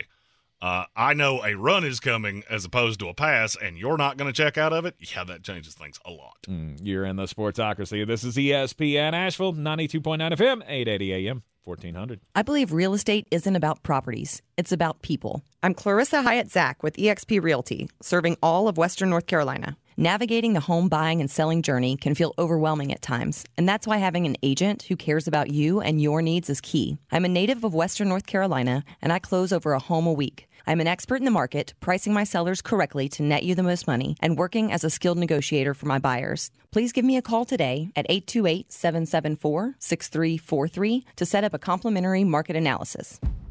At Ingles, we're proud to sponsor area athletics at all levels. Whether we're building new fields for T ball, celebrating Friday night rivals, televising college basketball games, bringing the Fan Fest to semi pro soccer, or taking you out to the ball game at your minor league park. We're here for the fans. No one gets the dedication to the home team like you guys. And we've got all the sports you can handle. It's all in the bag. Ingles, low prices, love the savings.